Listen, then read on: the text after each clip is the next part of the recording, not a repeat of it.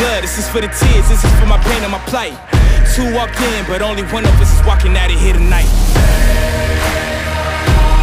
I'm a survivor. Fight for my life. Come on, get stronger. I will arise. I'm a survivor. Fight for my life. Stronger. I will arise.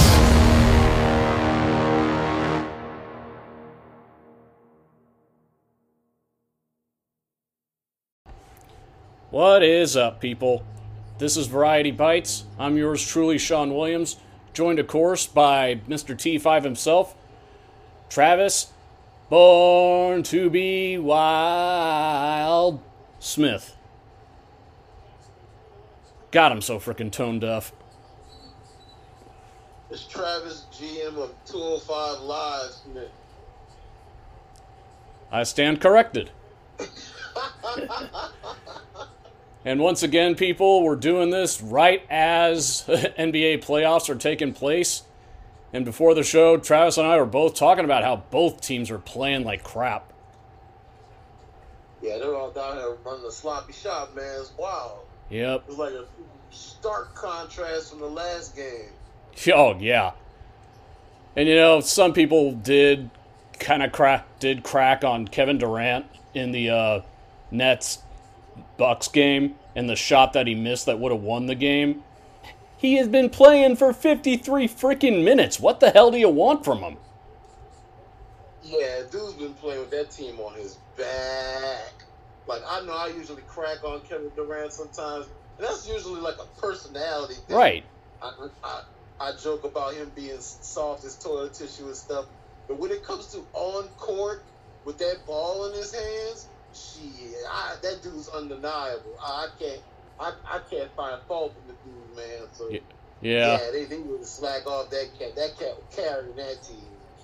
Exactly. I mean, am I surprised that he was winded after playing 53 minutes straight? Honestly, I would have been more I'd have been more shocked and probably scared to death if he wasn't. Oh hell yeah! I'd be like, man, we definitely gotta rename you Slim Reaper. I don't care if you like it or not. You Yep. gotta own that name. Yep. If you ain't winded, if you ain't winded after all that, whoo, we gotta you gotta keep that name. Yeah. And if you want to say, oh, but they he still had James Harden out there. No, correction. He had a part of James Harden out there.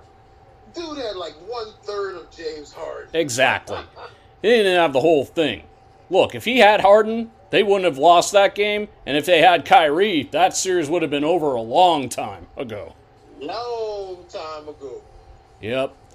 But you know, I mean the the Bucks. Look, I'm not taking anything away from them. They deserve to be in the conference title game right now.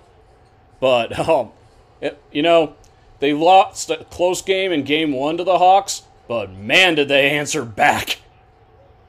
They was having none of it. Giannis was having none of it. I mean, the final score it was a 20 point, like a 20 plus point deficit. It was not that close. For most of that game, they were kicking their butts by 40. Like, a lot of people felt like that first game, the Bucks went into there feeling themselves. Right. Like they they had exercised their demon against the Heat Mm-hmm. first round. Check. Yep. They went and survived the Nets, even though it was like, you know, one third of uh, Harden and no Kyrie. Right. And they went in here like, oh, it's just the Hawks. Let's put on our slippers. Let's put on our, our, our uh, smoking jacket and take it easy. Yeah. And the Hawks proceeded to slap them in the mouth. Like, hey, you gonna respect us today. Wham! Yep. And they woke up all like hell they did. Especially during the game Oh yeah. when when Trae Young was going off and then he just like did the shimmy on him. Hell nah, Giannis was having none of it. He tried he tried to fire them boys up. By that point, it was too late. Yep. Exactly. And by the time they walked in into game two, they walked in bitter and pissed off. Hell yeah, you don't woke up the sleeping beast right there, man. Like they, they I understand you come in there and make a statement in game one that you're gonna respect our mind, but you did a little bit too much, man. I mean, you, it's one thing to like, you know, go out for your respect, but you went out there and slapped them clean in the face, and then then proceeded to put your butt in the air and nah, nah, nah. Yep. And you know, I don't take I don't take anything away from Trae Young. Dude's a star in the making, but consistency is kind of an issue with him. We're gonna see what kind of consistency they got this this next game, cause man, they, they they woke they woke the Bucks up. The Bucks was having none of it. Yep. Disrespect my ass. Not today, you not. Yeah. And but overall, I don't think they have I don't think they have an uh, answer for Giannis. But then again, looking at the Clippers and the Suns, I don't think either of them have an answer for Giannis. Mm-mm, nope. Like I like DeAndre. I like I like Ayton and everything, but Ayton versus Giannis, psych. Yeah. Yeah, it's like I, and you know the other thing I see with the the difference for the the Clippers in this game against the Suns, they're playing a team that's actually at full strength. Because they got all their guys. I mean, there was concern about Cameron Payne, but he's back in there. Chris Paul's starting to get his game back. Yep. You caught Devin Booker on an off night in Game Three, but he's he's been playing better this time. Yeah, that's just that's just like mental. That's like a mental gap. That's not no physical gap. So Yeah, I mean, I mean they're they're one hundred. So if you if you happen to get past, you know the Clippers, you know you put you. I mean not the Clippers. If you happen to get past the Sun, you beat them at one hundred. So I mean, that's what you be doing against. You be going against the Bucks, because the Bucks are at one hundred right now. yeah, and that was the thing I was saying that I was concerned to see with the Clippers is how they do against a team at full strength. Because And then you got then you got the other side of the coin too. Like the Suns are playing the Suns are playing the Clippers without their best player. yeah, And they kind of struggling a little bit.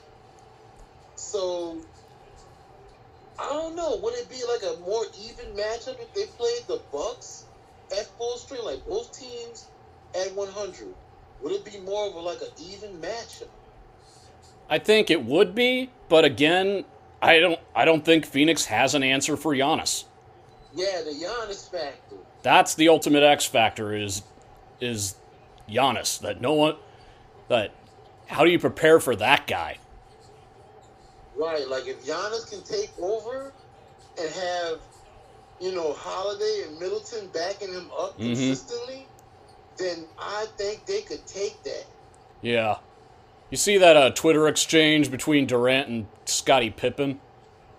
Yeah, And Durant saying that, last I checked, the Bulls followed Jordan, not you. Harsh, but not exactly wrong. nah, he, wasn't wrong. Hey, when Jordan walked away the first time, Pippen tried to be the top dog in Chicago. Didn't work. Yeah, that didn't work out way. Nope. Scottie Pippen, in all his accomplishments, he is not the top dog. He's a good second man. That's not a put down. I'm just saying he's better. His best attributes is being a supporting player, not the leader. Right, he's not. He's not that dude. He wasn't that dude. He was always.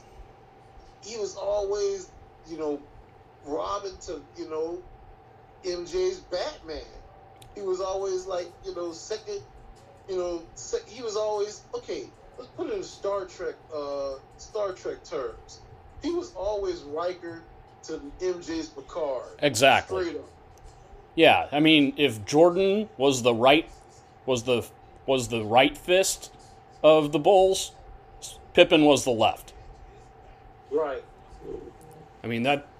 I mean, and again, it's not a put down. Just Scottie Pippen was better as being Jordan's right hand than he was at being the leader. At the same time, you know, we know MJ couldn't have did it without Pippen. Right. So it was like the perfect team. It was the perfect marriage.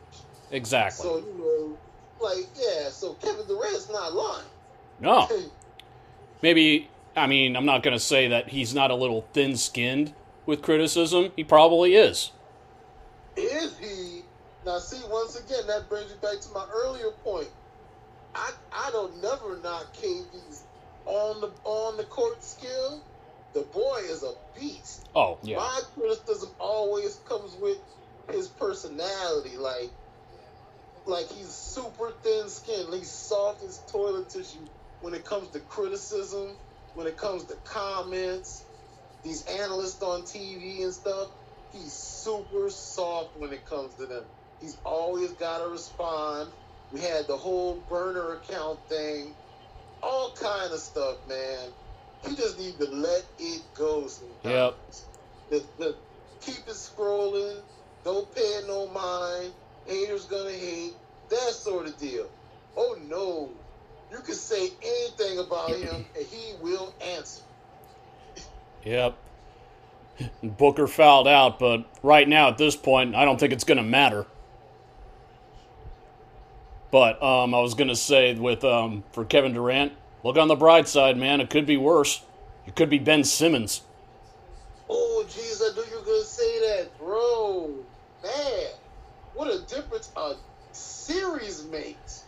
Yeah, I mean, seriously, is the dude just scared of winning or scared of taking a shot?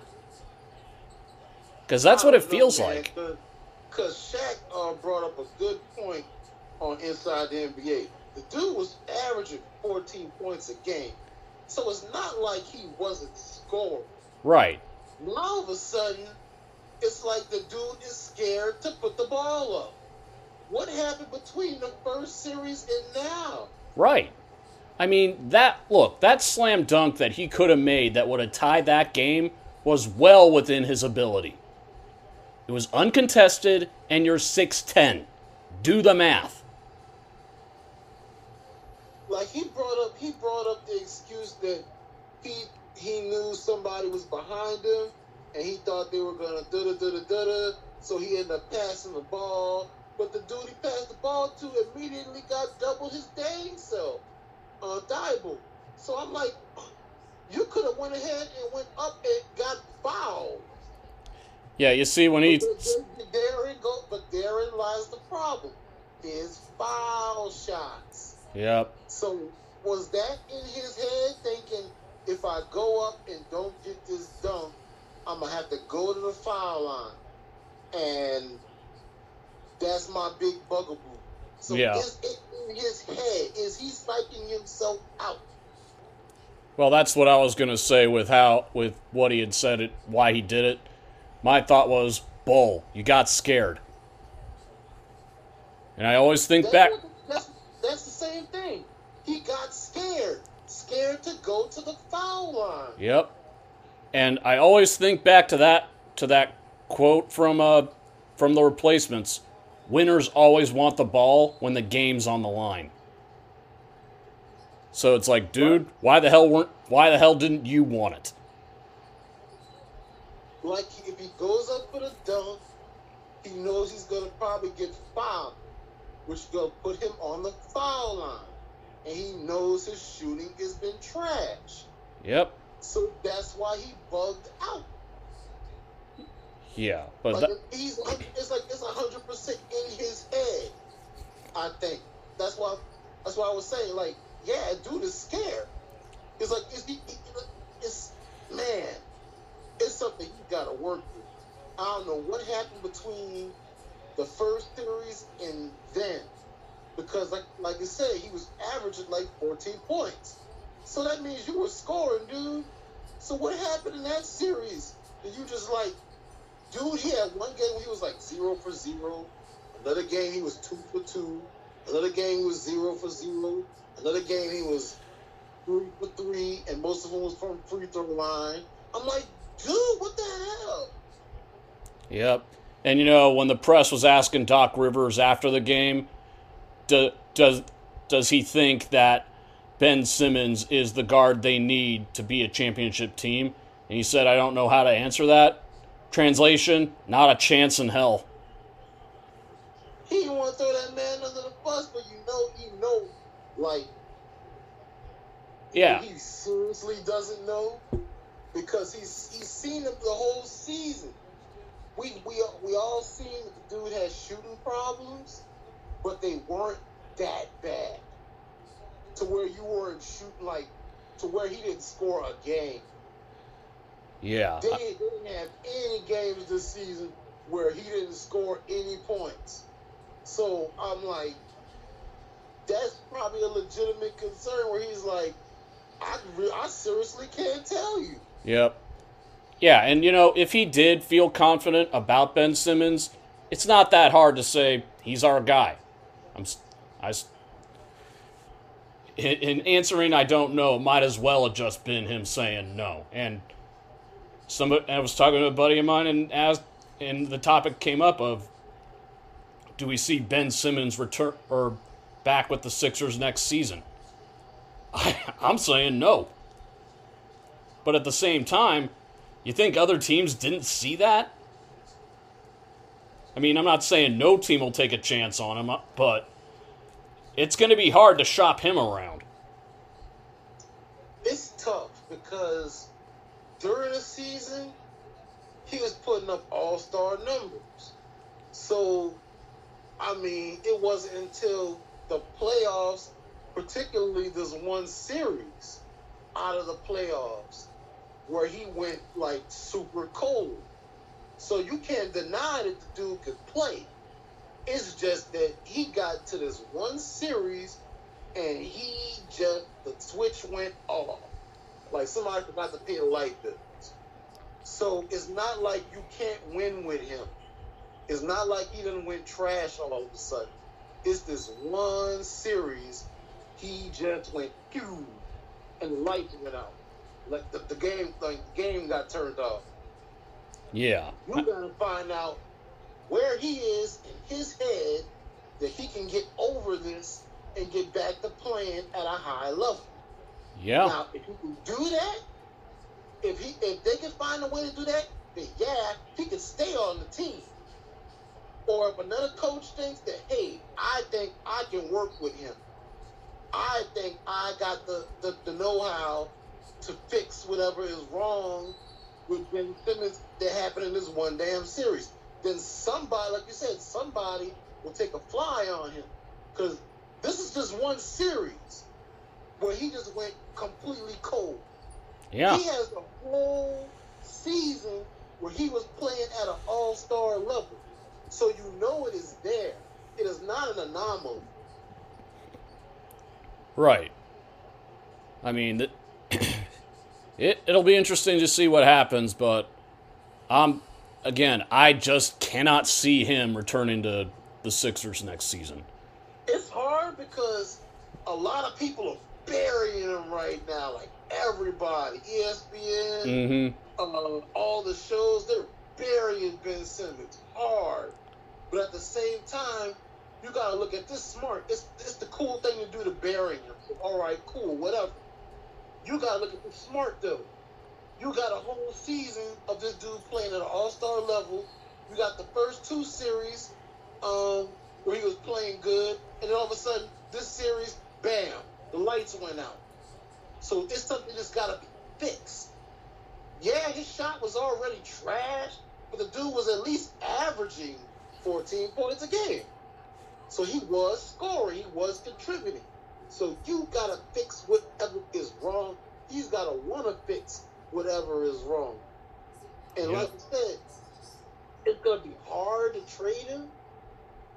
I think he, I think, I think saying that he's not gonna be back is a little premature.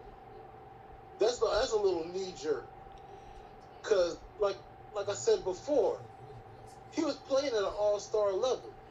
You go ahead, you get rid of him because of this one series, and all and he goes to another team and starts playing back uh, gangster again, you gonna feel like a dick. Yeah. I'm, I don't You deny that. dunce. But I mean, it. Yeah, and you know, I was going to say with not just ESPN, but hey, you know how demanding Philly fans can be. Oh, true that. They'll definitely be the first one to turn on. Oh, and I'm guaranteeing you, after that game and that what happened, he they were burying him alive.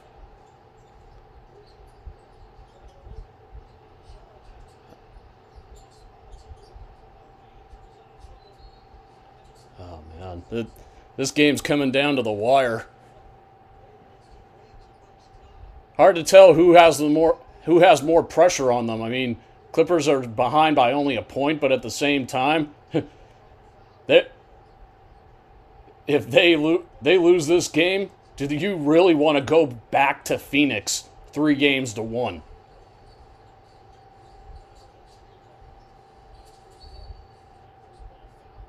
So, man, I mean, this, this is going to be interesting, man.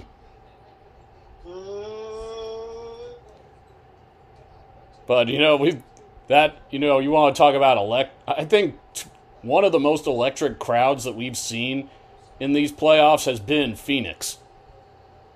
The Phoenix fans are were freaking wild. Yeah, that was a surprise. I haven't seen them like that in years. So that, I mean, so going back to Phoenix three games to one with that crowd, oh boy, Clippers, you got a huge plate in front of you if you if you have to do that. But it, I like said it before, I'll say it again, man. I love playoff sports.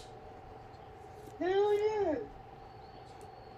And like I said, I know you're not big on hockey, but Montreal Canadiens are back in the Stanley Cup for the first time in 20 plus years. You know what I'm saying? They hold the record, man, for the most championships won of the Big Four. They hold because they've won the Stanley Cup more times than anybody else. Mm-hmm.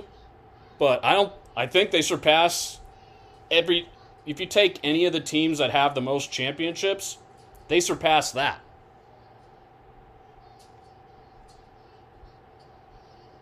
In fact, I'm looking up how how many they've won. Twenty four. Wow. They've won the cup 24 times. So, and yeah, so they have more championships than anybody in football, baseball, or basketball. You get you got to give credit where it's due, man. But you know, I'll say this, if Phoenix does somehow not not just with this series, if they pull off winning the whole thing, I'll be happy for Chris Paul. The dude who's everybody has been saying that it seems to be snake bit, and he finally pulls it off. Yeah, man. Oh, bro. Ooh, it, it was looking kind of. It was looking kind of wonky there with that shoulder, man. Yeah, oh yeah. Hell, you and I. I mean, when he went down, I thought, oh man, if, if they lose Chris Paul, they're not winning nothing. But what happens? He's still in there, and uh, they cracked my boys right in the mouth. Shit. On top, on top of that, um, like Booker decided to, to, to step up, take it, take it up another, another, another notch, man. He really, he really filled the bill there. Oh yeah. When Paul went out, and. And we just saw Chris, or we just saw Paul George miss a free throw shot. And you know, you talk about how quickly people or analysts or fans turn against a guy. Game two, they were all over Paul George because because the last he missed both free throws in game two, and for the most part, he was firing black. oh, he missed two again. He missed both shots. Man, this this is one wild series, man. But oh man, th- right now it's looking like Clippers have got their hands full heading back to Phoenix. But you know, I mean, they look. I knew it wasn't going to be a sweep. Clippers were too good to do that, or or too good of a team to get swept. But if you're expecting me to believe that they could, that they can pull off a comeback like they have before, or in the previous two series, and beat, and beat like, beat Phoenix four straight, no, I just don't buy it. Up, two point game, and less than six seconds left. I don't know, man. I mean, It's gonna, be, it's gonna be a tall. It's gonna be tall order to do. I mean, they could. I mean, it's not. There's nothing. I I'd never say no. yeah. It's like you, you could def. It's not out the realm of possibility. It's gonna be tough as hell, though. Yeah. And also, if this goes to a game seven, do you really want to go a game seven in Phoenix? Hell no. That's gonna be electric. Oh God, you think they're you think they're electric now? Good Lord, they'll just you you'll be a they'll be so electric you can probably see that from see that from space, man. Probably see that crap from the Hubble. But oh man, it the way it's looking, man, it looks like this it's exactly what's gonna happen is that it's going back to Phoenix three one. I gotta say, some of the officiating with the refs. I mean, look, we all look. We've all been there before with this, but man, the refs have been just extra stupid this, in this playoffs. Man, like, oh, bro, like, they don't want nobody criticizing them. They're, they're like the NFL refs. They don't want nobody criticizing them, but they make stupid calls and stuff that make you want to criticize. Yep. Chris Paul makes this shot. He puts this out of reach for out of reach for the Clippers. Ugh. Well, it's a three point game. They just need to keep them out of the hoop.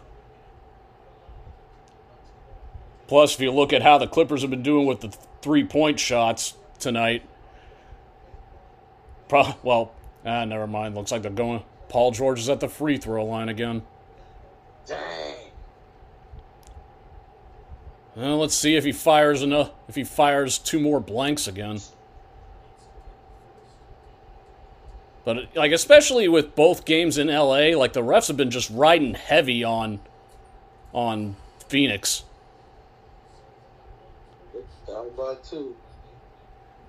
I mean, it just, I mean, especially with Booker, the refs just were all over him in both games. I mean, he had some. He almost got fouled out in Game Three. Now he is fouled out. That's all right. I'm- these NBA refs are doing too much. yeah. It's like, just do your job, man. Oh, still get it wrong. It's like like they it's like they're reading out the NFL play uh, referee's playbook or something. yeah. They have replay and they still get it wrong. Oh, Chris Paul lost his shoe. The hell? How the hell did that happen? State Farm commercial. Oh, jeez. Oh, man. He's like, hey, wait a minute. So is basically that the same equivalent as losing a guy losing his helmet in the NFL? You're gonna need that, man. I Yeah. don't know if you know this. Yeah, it's like, okay, what? It's like, okay, has this ever happened? What do we do here? Now I'm gonna need Cliff Paul to, hit, to blow the whistle. oh man. All right, well, two point game. I think Chris Paul's at the free throw again, and 1.3 seconds left. Oh yeah, I think this game is pretty much a done. Yep, that's three points. One more, and it's definitely out of reach. He makes. He's only five. God, he's only five for six at the free throw line. Six for seven now. Yep. Oh man, bad situation for the Clippers. Going back to Phoenix. Going back to Phoenix. Three games to one. Oh god, I love playoff season, man. And but hey, I mean they Phoenix bounced back after what happened in game three. That's that's what happens in the playoffs, man. You you're not. You shouldn't get like any sweeps in uh, when you, when the uh, the talent level, the, the the playing level goes up. Teams are gonna get tougher. You're gonna take. It's gonna be a chess match. Somebody's gonna throw a right. You gotta counter that right. You gotta throw a counter punch. That's exactly what happened. They went through that counter punch, man. The Clips were like, shit, not tonight, you're not. And then turn around, the Phoenix was like, oh, like hell we are. We going home with this one. And you know, Utah could have won that series when Kawhi went down if they capitalized on that advantage. They didn't. And that's a that's a big thing right there. They didn't capitalize on that. Yeah, and Phoenix, they're not letting up. And I gotta be honest, man, with the for the Clippers, that um with Kawhi, I don't think we're seeing him back in this series. I don't think so either, man. Like, even if just does get drawn out, I don't see him. I don't see him coming back. Cause for man, for the most part, a lot of people thought it was. A lot of people thought he was gonna be out for the rest of this for the rest of the playoffs anyway. They was afraid that was gonna be an ACL, so they kind of dodged the bullet with that. But the fact that you know it wasn't doesn't make it still more likely that he, he's gonna come back anytime soon. Right.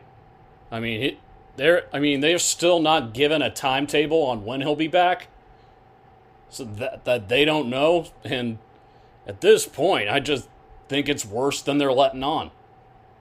Yeah, it's not something you're gonna rush. It's not like it's a it's like a sore knee or anything.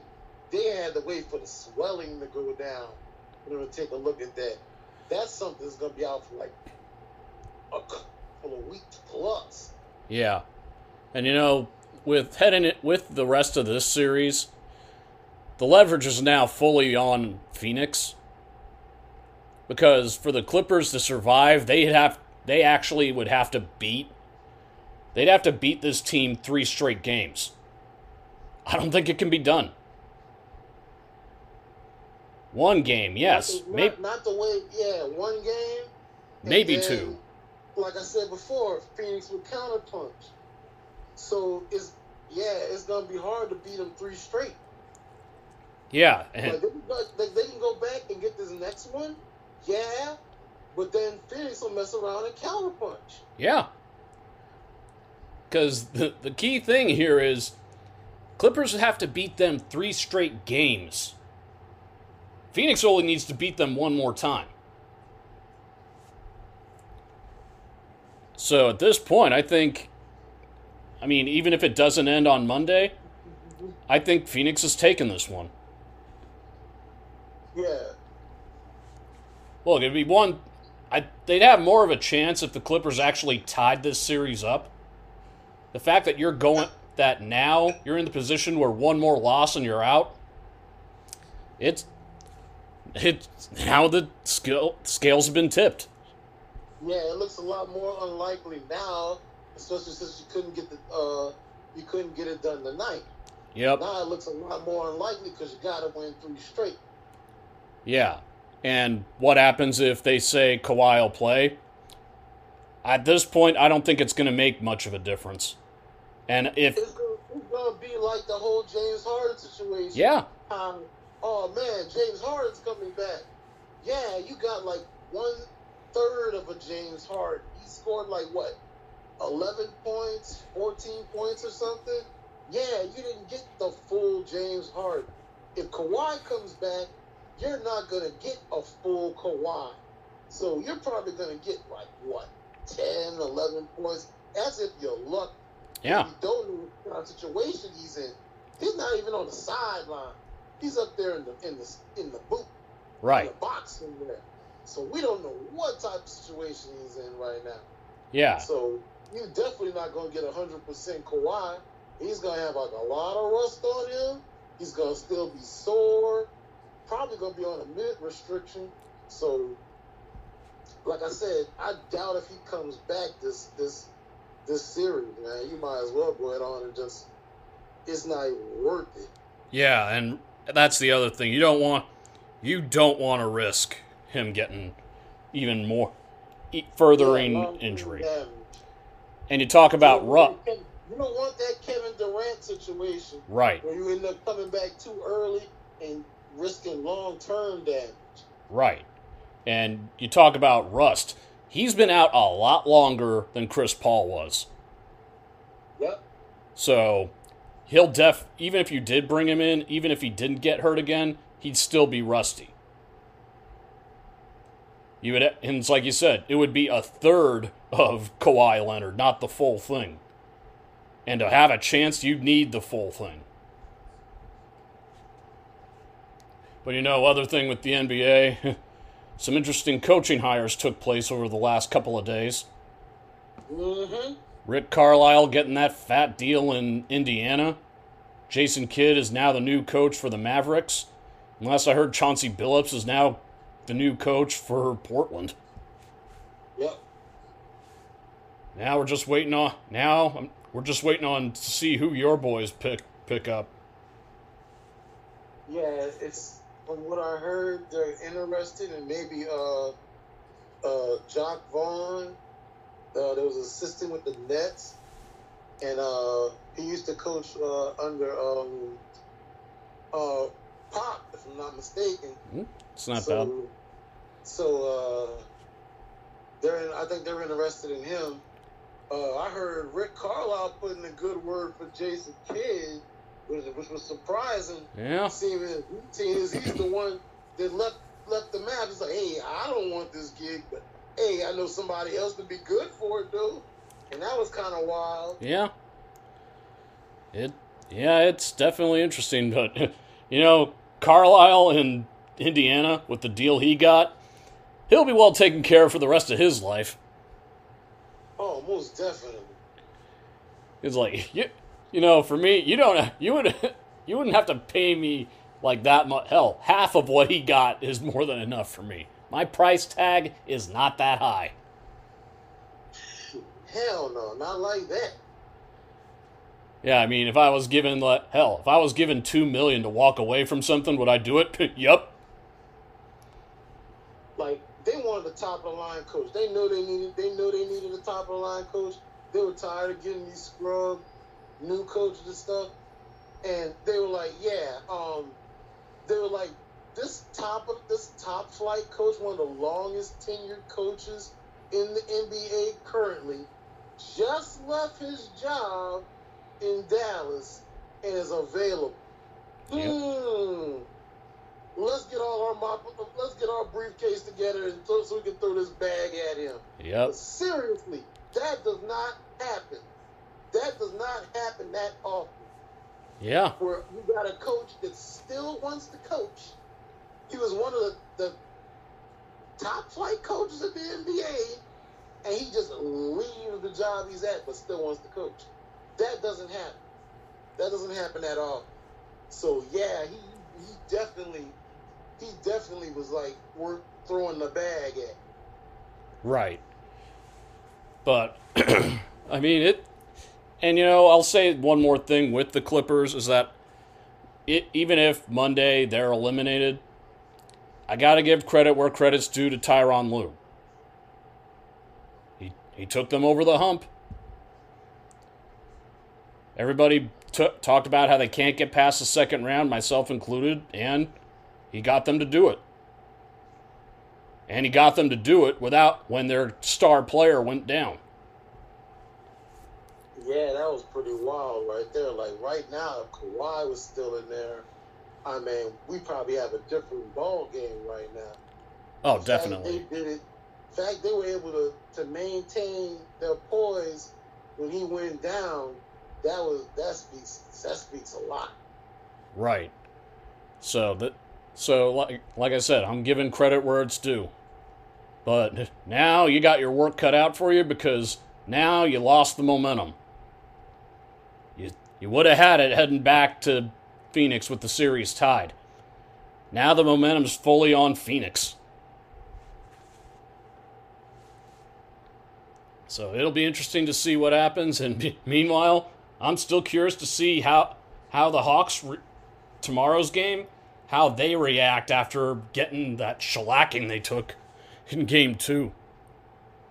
Yeah, that's that's a little. That's probably that's, it. Also speaks to a little bit of the inexperience that I talked about last time. Yeah, true. Said, um, that you know, I feel a lot more confident in Atlanta, but there's that exper- inexperience factor. That's that inexperience factor that reared its ugly head. Like they went out there and showed their butt and everything, and you know, put that put that up on the Bucks, and didn't think the Bucks were gonna come back with that heat. She, they was like, oh, so we're gonna disrespect us today. That's what game we're playing. All right, and they proceeded to beat the brakes off it. Mm-hmm. Basically reacted like Damon Wayans in the Great White Hype when he took the overhand right. He was like, "You're trying to embarrass me on TV?" And then just whoops on on Terry Conklin. That's basically what it was. He's like, "You trying to embarrass us in front of the whole nation?" And they just cracked them right in the mouth. Basically,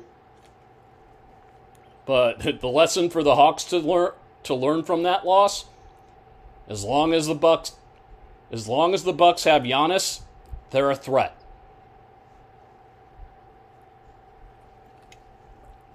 And you know, that's another, that's another one I give all the credit credit in the world to is the Hawks. The second they were in the playoffs, everybody thought there's no way they're going to make it this far, that they're going to be out in the first round. They cracked the Knicks right in the mouth.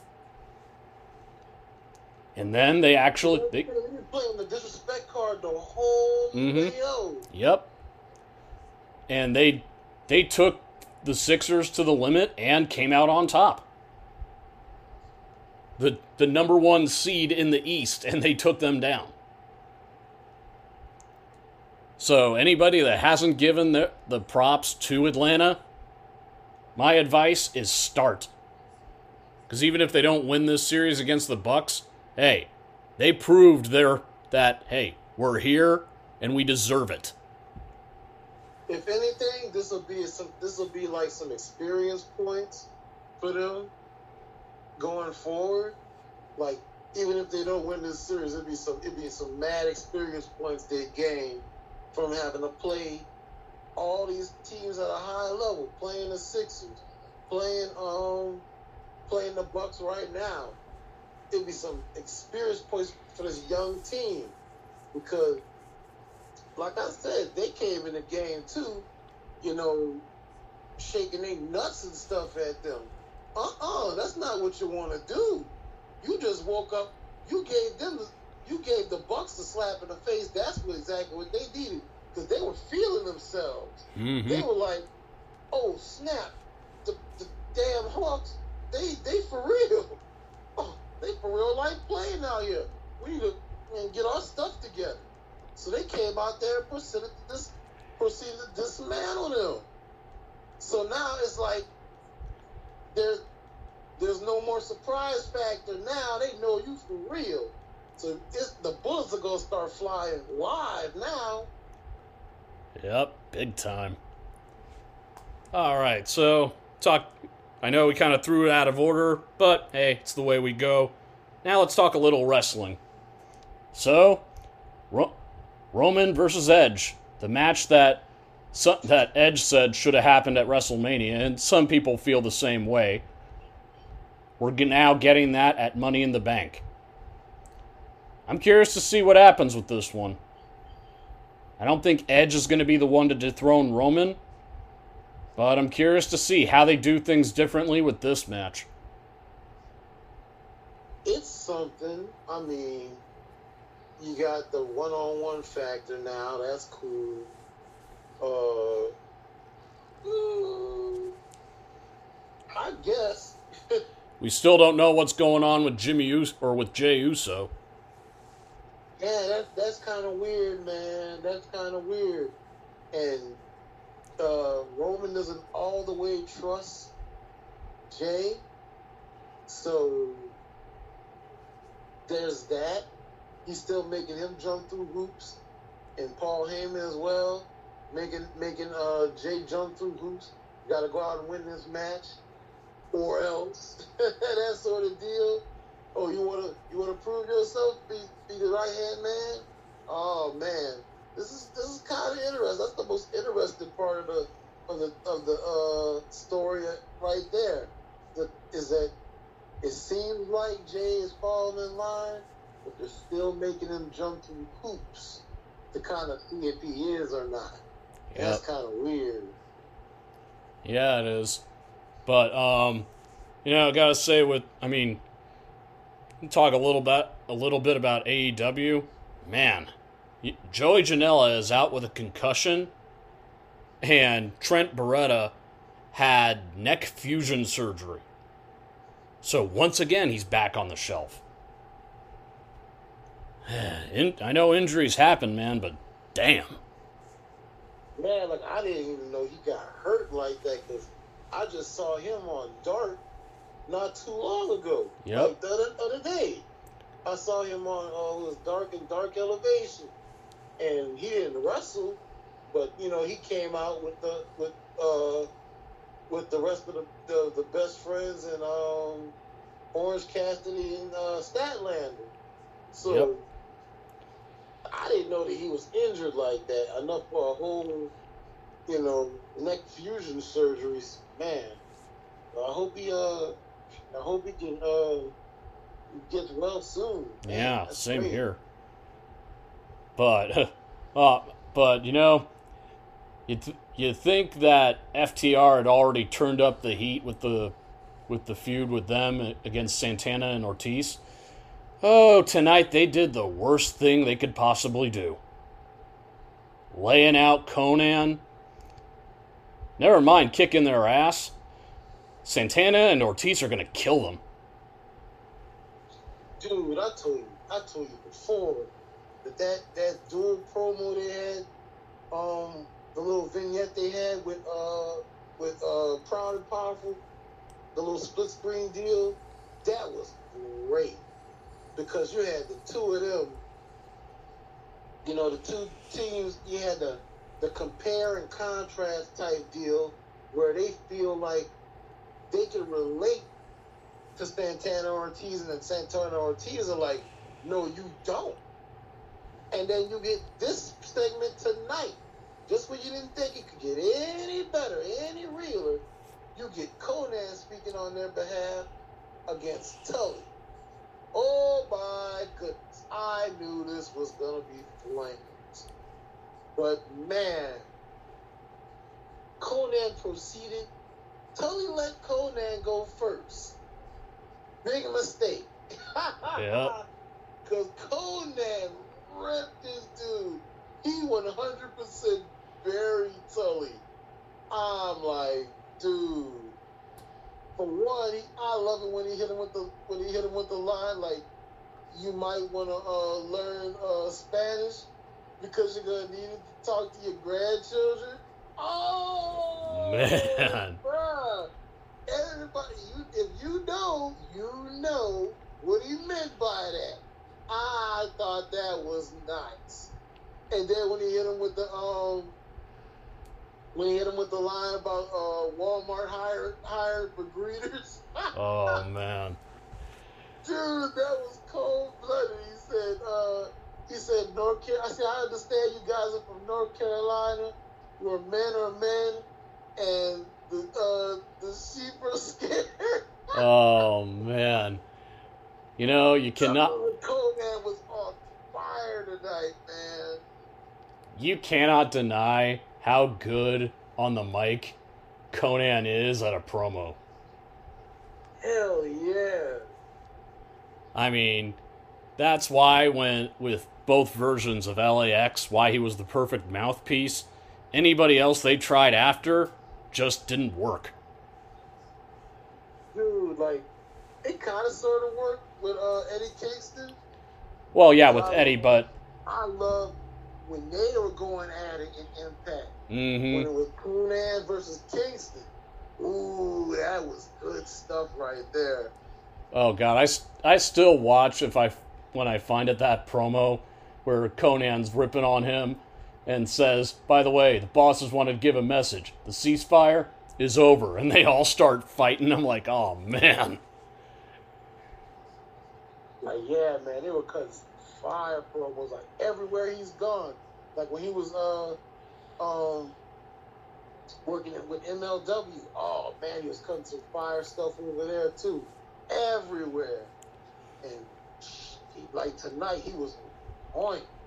Yeah. Like you said, like FTR, like they turn around, they they jacked up Santana and Ortiz in the back.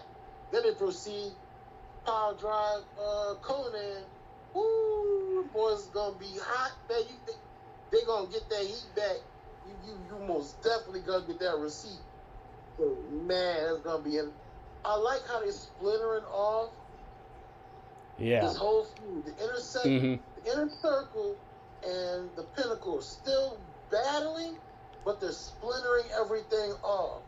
So you're getting FTR and Santana and Ortiz in their own little segment, their own little thing, while you got Jericho, Sammy, MJF, Spears, all that going on to the left. So it, it's it's good. I love it. Yep, and oh man, Sammy coming to the aid of Chris Jericho. He takes on Spears, he takes on Wardlow, and takes takes on MJF. Then he grabs the chair and attacks Wardlow, and then he he sees MJF. Oh, that look in his eyes! You could tell there was nothing Sammy wanted worse than to wrap that chair around MJF's head. Oh yeah, man, that match is gonna be hot. Oh man, and and then he just proceeded to just smash that chair right over Spears. It's like MJF, man, you have no idea what you're walking into, cause that ain't a wrestling match you're walking into. That's a fight. Cause Sammy is going to be gunning for his head, and I am looking forward to that. And you know, I gotta tell you, man, the uh, with NXT, couple of things. It's like you said, Kyle O'Reilly and Kushida. Oh, that's damn good television. But then that swerve where now Roderick Strong is now leading a new stable, and they got Malcolm Bivens as his na- as their manager. I like it. Man, that came square out of left field too, man. Like Adam Cole comes back and attacks uh, Kyle O'Reilly, and they're squaring up in the back. I mean, uh, in the side, and Samoa Joe has uh, the refs and everybody tending to them, and you got Kushida in the ring still chilling. Next thing you know, wham! He gets Molly Wop like, whoa, timeout, flag on the play. And come to find out, it's that's the diamond mine that we've been hearing about. It's Malcolm Bivens, and they unmasked, and it's Kyle O'Reilly, uh, Tyler Rustin, um, I forgot the other cat's name. Suzuki. Uh, yeah, and I'm like, dude, what the what the cheese? Because we've been wondering where where you know what Roderick St- uh, Strong's status was. What's up with that? Where, where is he? Where's he doing? Where's he at? Where we haven't heard from him. Yep. And just what's going down. So And- man, that's gonna be very very this. And you know, I'm in favor of Malcolm Bivens being the mouthpiece because, frankly, it's always been the one weakness on Roderick Strong. He's not a terrible talker, but he's not fantastic at it. Yeah, it's like it's not like he's bad or anything. It's I don't know. It's like it's like you missing a little something. He's too wooden. Yeah, Malcolm Bivens is money. The Oh, dude's money. He's so he's super undeniable as a manager. hmm So that this would be great to have like a team, like a, a top like a team top flight type team, to where you know he can speak for any one of them, and man, this is gonna be this is gonna be very very interesting. I'm, I'm here for it. Yeah. And you know, I'll say this with Dynamite tonight. No, neither one of us thought Jungle Boy was going to beat Kenny for the belt, but we knew it was going to be one hell of a match. And it didn't disappoint. and they gave you that feeling that, that it they, it could happen. Mhm. I like how they threw, they threw out um the fact that the last time they had a Saturday Dynamite, Brodie Lee upset Cody. So I was like, wow, they, they got a point. Mhm. They got a point. So they put that bug in your head, making you think, hey, bro, it could happen.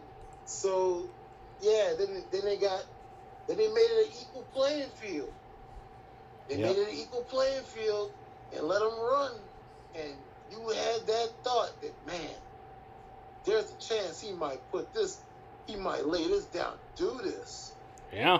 And, and the match was cracking. So, like, shout out to, to, to Kenny and, and Jungle Boy because they did the, they did the damn thing. Big time.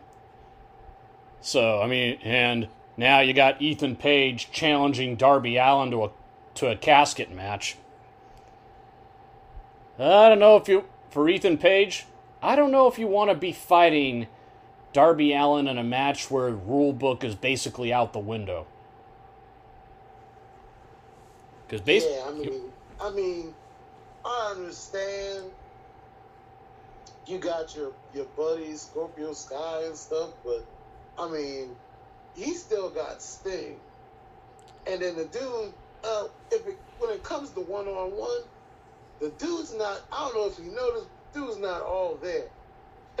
Yep. He's not all together. When it comes to putting his body on the line, he'll hurt himself just to hurt you. Yeah, I mean, you're wrestling him in a match where it can take place in, out of the ring, anywhere in the building, so long as it ends with one person in a casket. You're basic. You're playing on a level where Darby Allin is well within his element. So, I'm questioning the how smart a move that was for Ethan Page. Oh yeah, it's gonna that's gonna be something. Yeah, and you know, gotta say with the whole this whole feud between Christian Cage and Matt Hardy, you know, anybody that was complaining about they're gonna shoot Christian right for the world title, one, they're not. They haven't. And this program, there's some meat on the bone with this with this feud. I like it. Yeah, I know. They bring up the, the past and everything. Uh, I like how they uh, like Matt Hardy's incorporating his young ta- uh, young talent, bringing them in. He's been he's been bringing in uh, Private Party, sending them after them. Bring, bringing in TH2, sending them after them. Everybody everybody's gunning for uh for Cage, and they actually make you like care. Like, dude, he said there, he said he's gonna contribute to his retirement fund. He cuts him a check. I'm like, dude. And he's like, it's kind of it's kind of wild because Matt Hardy's like, we had a handshake agreement. we had a handshake agreement. Like, dude, it's a it, it's a match where ev- every man for himself. How the hell are you gonna have a handshake agreement? Yeah. So yeah, it's, it's, it's, it's been good, man. It's been really good so far. Yeah, definitely. And you know, other other area with the AEW, I gotta say this, man, they better still be. If this is all the slow build to Adam Page challenging Kenny, oh man, don't keep us waiting too long, man, because dude is definitely he he's ready.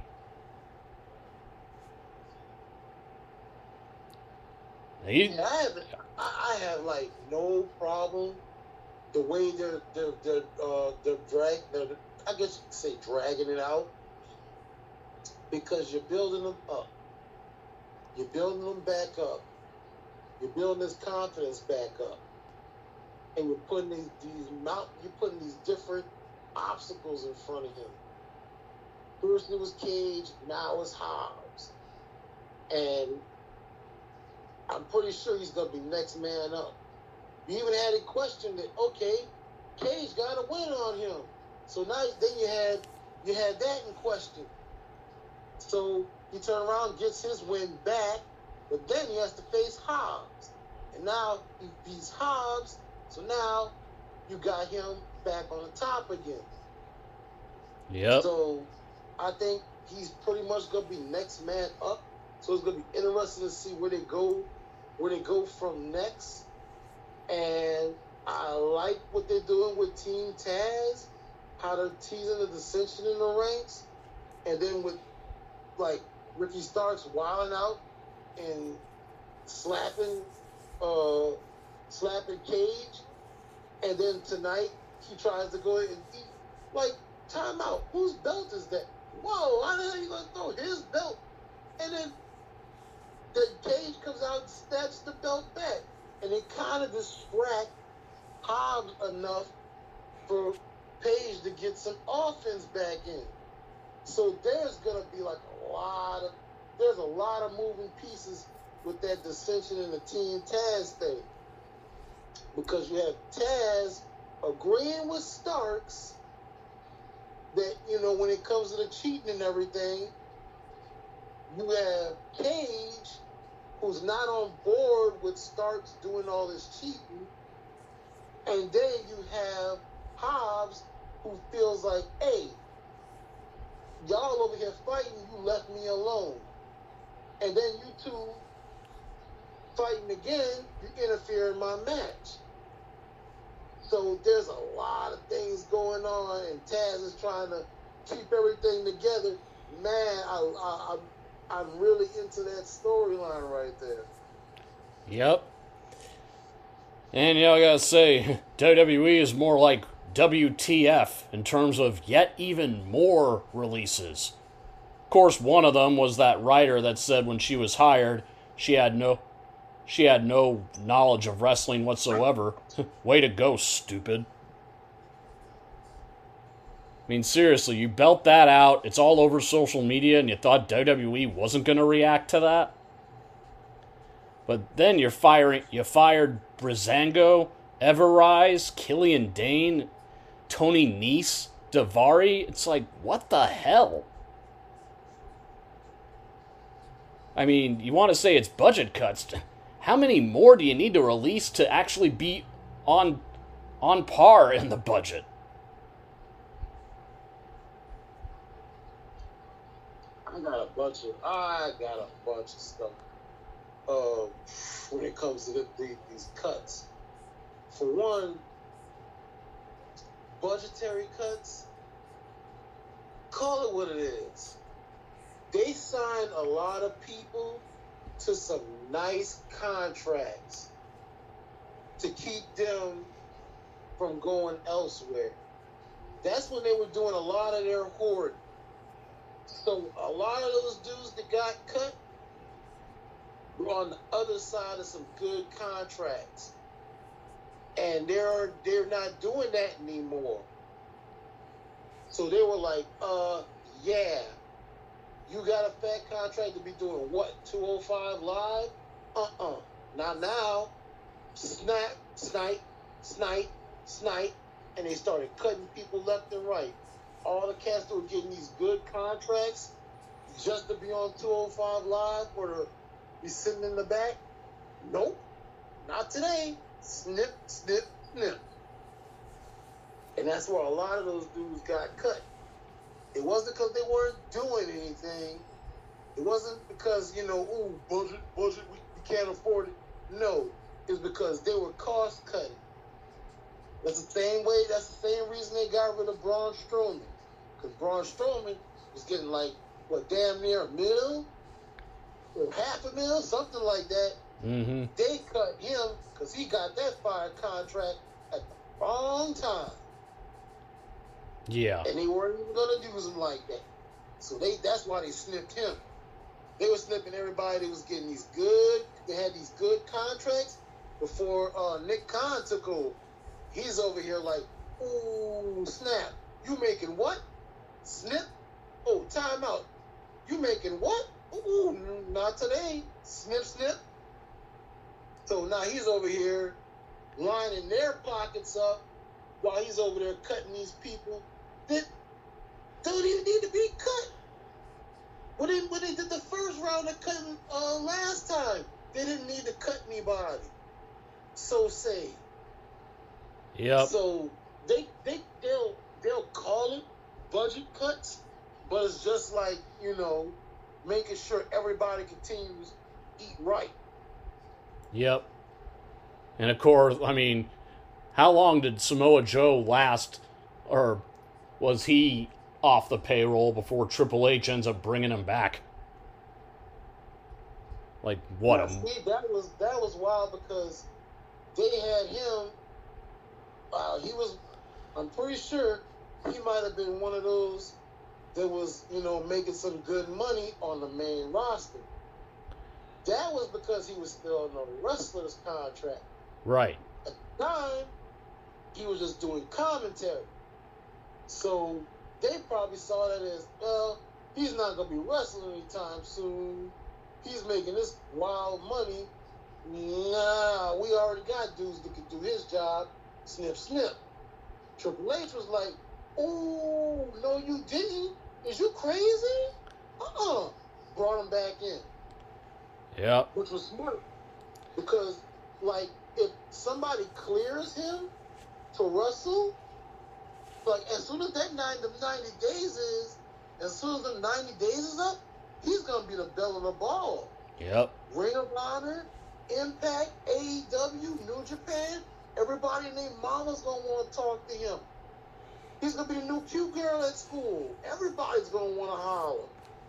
So triple h was like uh-uh Ooh, I, I understand y'all. We we all work together. We are family, but y'all wilding, and brought him back in. Yep. So nobody else could get him. Because that's one dude. You're gonna hoard, that's one dude you definitely want to hoard because he he's automatically gone. Mm-hmm. And I gotta tell you. 90 days is up, that's a wrap. Yep. And I gotta tell you, I am I'm enjoying his new role on NXT. Um, and uh, and about the writer, I'm not gonna lie, she messed up going on a podcast and spilling the tea about about uh, how she got hired and not knowing Bobby Lashley's name and all other stuff. But at the same time, WWE hired this woman with zero experience with pro wrestling. Oh yeah. And it's not the first time. They've done it a bunch of times before. They just never had anybody go out and snitch on. 'em. So now you have everybody sitting there shaking their head like, y'all did what? Is you serious? So it's a bad look. That's why she got fired. Yeah. But she went and opened her mouth and made them look bad. They already knew she didn't know nothing about the thing when they hired her. They already knew she didn't know nothing about Raw, SmackDown, all that good stuff. So that's not the problem. The problem is she went out and snitched and told the world that they didn't know. And that's making them look even worse. Because you sit there and look at the product now and you're like, man, this product is trash. And then you hear this and you're like, wow, this is one reason it's trash. Because they're hiring people that don't know jack about the about the uh, product. Yep. Now, granted, she said that she was going to go back.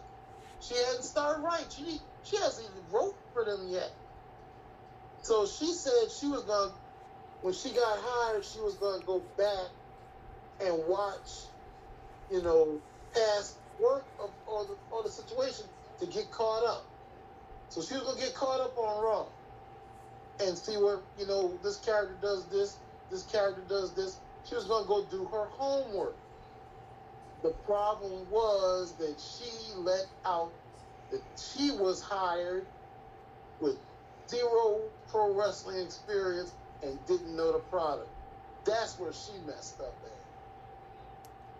Yeah, it's like it's like working at a Starbucks and not drink and even though you drink don't drink coffee or know anything about it. But Like I but said, she wasn't the first. She wasn't the first person they hired that didn't have any wrestling, pro wrestling experience. It was just the, she was just the first one to go snitch and tell the world. yeah. So yeah, she made a mistake, but it don't mean that WWE's off the hook for the fact that with their their lack of quality in writers and how they try and find them. Right, they're out here hiring comedy writers. Like for one, if you're a comedy writer, well, we haven't seen what she can do anyway, because like she got fired before she could even start. But yeah, their their stuff has been like really corny. Mm-hmm. So I can see them. I can see them trying to hire people to, for comedy. Oh man, it's, it's a bunch of stuff with it, man. Yep. And I gotta say, so far with who they have and Money in the Bank, at least for the guys' side, I don't see either one of those guys winning the winning that briefcase. Much less having a successful cash in. That part, that part, the successful cash in part. Cause like if Ricochet were the win, were to win, I could see him cashing in on Bobby Lashley because they have the history. But would he successfully cash in? No. Nope. Definitely not. I do think, though, if a SmackDown guy wins the Money in the Bank, it may be the one way you actually get the belt off Roman and have him actually still look strong, is having somebody pull that off. But we still need to see the rest of who's going in for that, for that, uh, for the Money in the Bank match. And as far as as far as I know, we got what, maybe one or two women for the women's side? Yeah, you got uh, Carmella and you got Liv Morgan. Right. So, but whoever it, Popular, the popular theory going around is that Big E wins Money in the Bank, but instead of cashing it in on Roman, he goes back to Raw and rejoins the New Day. By that time, he can still do his own solo thing, but he's gonna cash in on Bobby Lashley. Because Bobby Lashley done messed over not only Xavier Woods, but also messed over Kofi. Them's his boys. So he cashes in on Bobby Lashley. yeah. And you know, if Drew was in the match, I could have not on, not only. I, here's the thing, something similar to what you're saying. I could have seen him with if he won the briefcase, cashing in, but not cashing in on Bobby Lashley. Cash in, because. Because let's not forget they got some unfinished business from Survivor Series. Right. Now there is that last that last uh what whatever they were called, the last chance uh Right. thing they're doing. So I think AJ's gonna be in there. Uh Drew I think is gonna be in there. Probably And- Randy. Yeah, I think Randy's gonna be in there. So I can see that. I can see either Drew or Randy winning that because Matt Riddle won, so he's gonna be Money in the Bank. Now I can see Randy being in Money in the Bank, and they're having some conflict between the two. So I can see that happen. But Yeah. like you said, if Drew gets in there, there's the whole situation of him taking money in the bank and instead of cashing it in on uh, Lashley, he cashes it in on Roman. Yeah. And I could I could see him cashing in and surprising Roman with a claymore and taking the belt. Plus, you got a fresh feud to go with. Because what? Let's face it, we're sick of Drew and Bobby Lashley. That too. And speaking of fresh feuds, they need new contenders for for Bianca fast because people are going to get sick of her versus Bayley. Like, yeah, that shouldn't even be a thing. She beat her clean already. That shouldn't even be a thing right now. They really need to build like the, the rest of these women up so they can go so they can become viable uh, challengers and stuff. Right. Uh, I heard I heard um, them talking about calling uh, Shotzi Blackheart up. I think she was backstage at uh, SmackDown, if I'm not mistaken. So that could be a thing. Then you still got Mia Yim out there Yeah. doing God knows what. So man, they need to they need to rotate their women and, and Yep. I tell you, one guy. I mean, on the men's side, I don't know where where he is, but man, I don't know what the hell is going on with Keith Lee. nobody knows.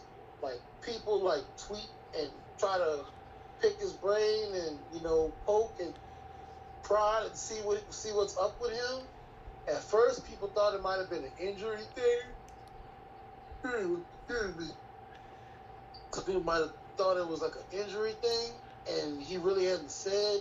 And then at one point, he he, he tweeted something that he was gonna, you know, speak out and say what you know, speak on the situation and everything, and he never did. And then some people felt like it might have been a contractual type deal. Right. So, man, whatever it is, he can't speak on it, and it's it's wild because nobody knows if he's injured or not, and nobody knows if it's a contractual thing or what. What's the deal? Nobody knows. Yeah, and the last thing anybody that I've seen about him was that he was trying to file trade file a trademark for his name, but it was denied because WWE is also trying to file it, but they can't because he has they need his consent. Wait. Yeah, I heard about that. So at this point, like, there's a certain timetable for their application. When that expires, then he can try again. But it's like, Right. why are you going this far to trademark your name? Unless there's something we don't know. And I guess, and if it's a that he's not happy there, he wants out, or not happy with what WWE's doing with him or not doing, all I can say is, how the hell do you screw up with him? Talent like him, and you're messing that up? But see, that's the thing. Like they started when they started letting um a lot of these indie wrestlers keep their name, which was which we thought was cool. Okay, Adam Cole's Adam Cole, Kyle O'Reilly's Kyle O'Reilly, Samoa Joe still Samoa Joe. All right, cool. They didn't to change their names to Seth Rollins or or Dean Ambrose or anything like that. They got to stay who they were when we, we first met them. You know, we still we still get Roderick Strong. We still got Samoa Joe. So Keith Lee comes up, and guess what? He's still Keith Lee. Great. Now you want to go ahead and con, you know, trademark your name? Cool. Because everybody else is. Yeah. I mean, you, you never know. Like we saw Samoa Joe get cut. Look at that. Same thing, um, right here. We like we hope that Keith Lee get back to wrestling and this, that, and the other. But if it's like a trademark contractual thing, let it go. Let Yeah. the man wrestle. Let him take keep his name because everybody else kept their name. Let him keep it and just keep it pushing. It's like how Impact fought over the broken moniker with Matt Hardy. It's like, where did that really get you? All it did was cost you hundreds of thousands in legal fees for something that really it would have saved you a lot of money if you just let him have it. Right, like it was his idea. Let him keep it. Keith Lee is his idea. Let him keep it. Like, like I said, you let everybody else keep their name. It's like how Impact wouldn't let Santana and Ortiz keep the name of LAX. it's just so petty. Like, they're, they, see, that's different because LAX was around before they got there. Right. Yeah, that yeah, that that's true, but Yeah, they weren't the first LAX. right, That's like DX. Like, you weren't the first DX. right. But yeah, it's a different circumstance, but at the same time it's like what what difference does it make? I don't know. Like, it, it, it makes a difference if you want to do another uh, another LAX. Like we seen we seen them do that. Yeah. Like, like they did. Like we didn't we didn't think there was gonna be another LAX after Hernandez and uh, Homicide, and bam, we got Santana and Ortiz. So what if they decide they got some two uh some two uh Latino wrestlers they want to resurrect LAX? They can do that. Yeah, that's true. It's kind of like with uh, the new Suicide Squad movie, how at first they were going to have Idris Elba be Deadshot, but they decided to change it up in case they were able to make another movie and had Will Smith return as Deadshot. Yeah, because I thought he was gonna be Deadshot for real. But then I'm reading the description, and dude, it's like you're basic. It's basically Deadshot with a new name. Because the whole thing, how he's got a daughter and stuff. Yeah, I thought he was Deadshot. Yeah, I thought so. Instead, they, it's Bloodsport. But you know, as we transition from wrestling, we talk a little bit about entertainment. So we'll talk about the Suicide Squad trailer. The final one was released. Dude, what did you think? I liked it. I liked it from. I liked the first one. I, I mean, the first trailer did what it did what it needed to do. The second one, man, it just it just solidified that. It looks like a fun ass movie.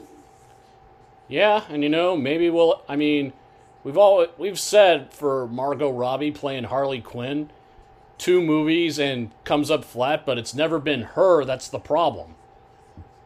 Now we may finally actually get Harley Qu- her Harley Quinn in a good movie. Right. It's always been. It's not been her portrayal of Harley Quinn. It's always been the writing around it. It's like with Birds of Prey, they were doing too much. Yep. It was more like the Harley Quinn movie than it was Birds of Prey. right. So and it, and it, and the way they wrote the rest of the characters felt kind of flat. Right. Like literally everybody, and and they were they were good actors and actresses. It's just like they felt like the writing around them felt felt you know kind of off. Then of course you had the um the first original recipe Suicide Squad. Not a bad lineup, just like a kind of flat story. So Yeah. And a shitty villain too. That too. I'm sorry. So I, I, so this right this right here, Mhm. man, it just looks fun as hell. Yeah. And it's definitely got to be rated R when you see Killer or King Shark rip a person in half. Ooh, like, like I said, that first trailer, that did it for me. Mhm. King Shark ripped that dude in half. I'm like, God damn. Yep. You know, that I- I heard at first with King Shark they wanted to go James Gunn wanted to go the hammerhead route, but with the whole positioning of the eyes thing, didn't think it would be he didn't think it would go over well. So he just stuck with using a great white shark. I, I'm glad they did. Me I'm too. glad they went that route. It would have looked too weird. I mean, I think they've done it in the comic. It just, I just don't think it would have looked good on the big screen. But yeah, I'm glad they I'm glad they went the route they did because he looks great. And on top of that, like everybody else, these weird ass these weird ass villains and stuff. yeah. It's, it's just it just looks like a fun ass movie. I can't wait because it just looks like a fun ass movie. They're out here cracking jokes and stuff like they do in the comics and stuff. They're riffing off of each other like they do in the comics. It's it feels like a Suicide Squad mission. And you know, John Cena as Peacemaker, I think he'll do fine. Dude, like the lines he had, they, they showed with him, it is it just seems man. Yeah, and I don't know, I don't know what it is, dude, but he he, he feels like he nails it. yeah, and you know, with Viola Davis as Amanda Waller, I think she's given a lot more in in terms not only just vocal but also emotional with Waller this go around as opposed to the first movie. Which I'm fine with because I think that was one criticism I had with the first one is that you you have an actress as good as her and you're not really having her do or say or do or act much in terms of she's got more range than what you gave her in the first movie. Let her use it. I always felt like Viola Davis was like Amanda Waller was based on her. Right. she was perfect for it. Dude, dude, she was perfect. Like every iteration that I've seen Amanda Waller, from like from like Superman to Justice League to friggin' um uh what you call to, to CW, Mm-hmm. Arrow, everything. It feels like Viola Davis. It feels like Amanda Waller was based on Viola Davis because she just fits. it perfect. Yeah, but you know, like in this, you had her like get pissed, raise her voice and stuff. That was what was missing. She's not completely void of emotion. She's just stone cold. Right. It's like so have her do more, and I think we're gonna get her really taking it to a whole new level with the character, and I'm looking forward to that. But you know, the other trailer we saw, that was released this week was the new trailer for Shang Chi and the Legend of the Ten Rings. Dude, Abomination returns, and we're getting Fin Fang Foom.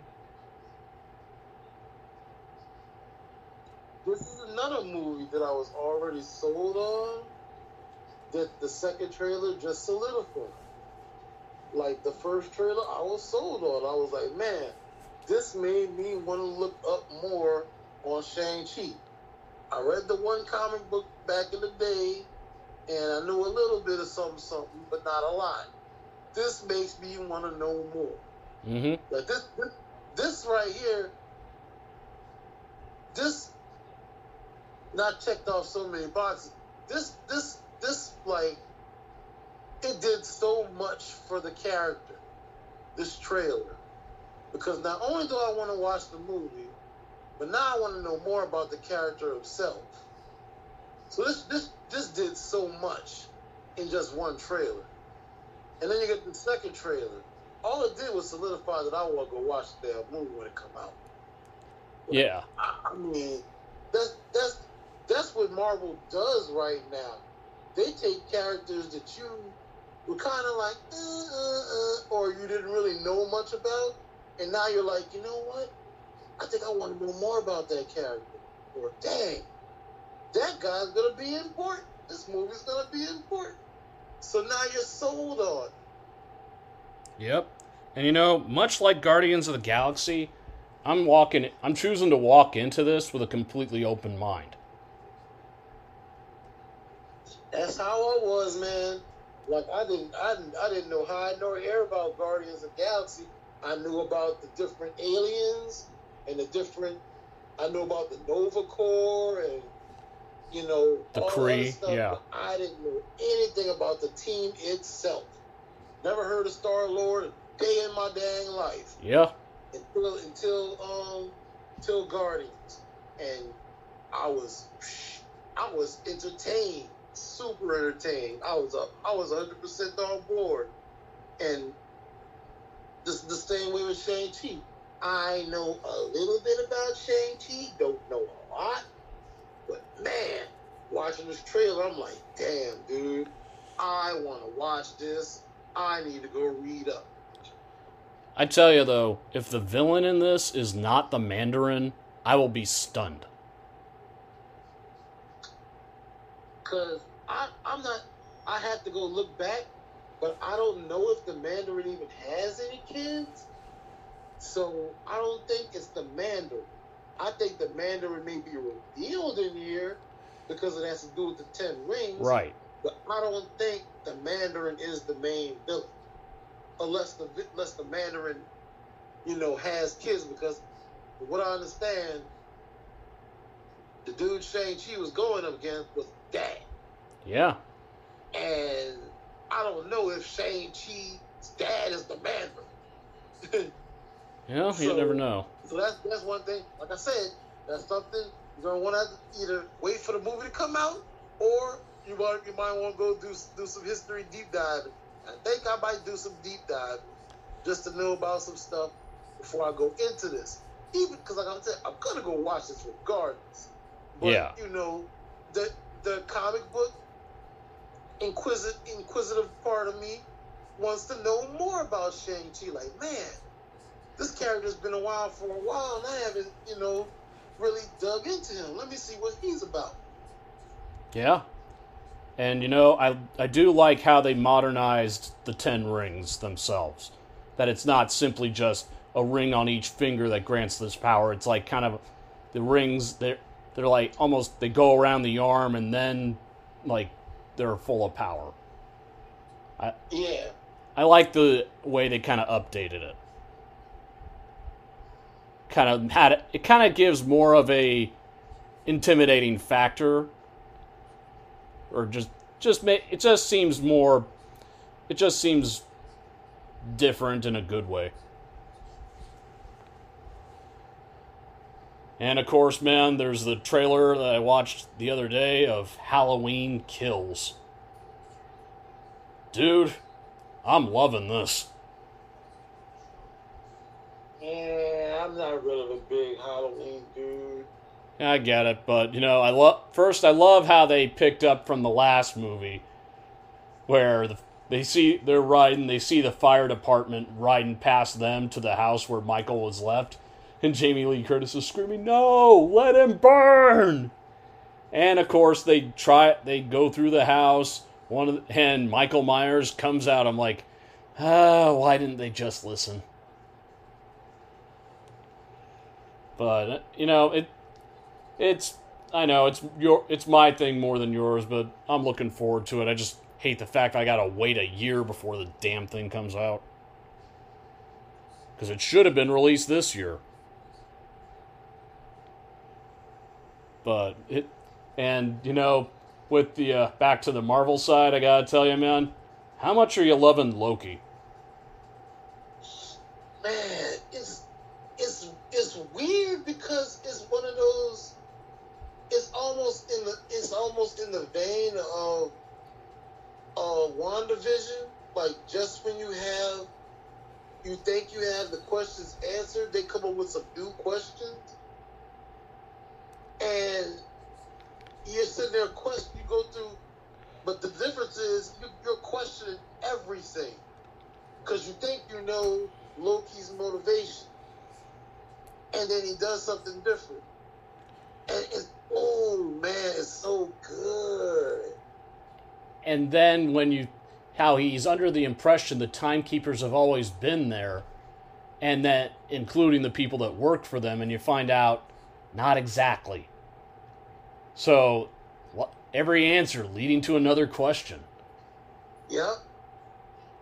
that maybe it's not as solid or maybe it's not as cut and dry as it looks so maybe like there is some kind of loophole where Loki doesn't have to meet the same fate that he met in the timeline. So I, I, and it's hard to believe, man. We're only halfway through this the series. Right.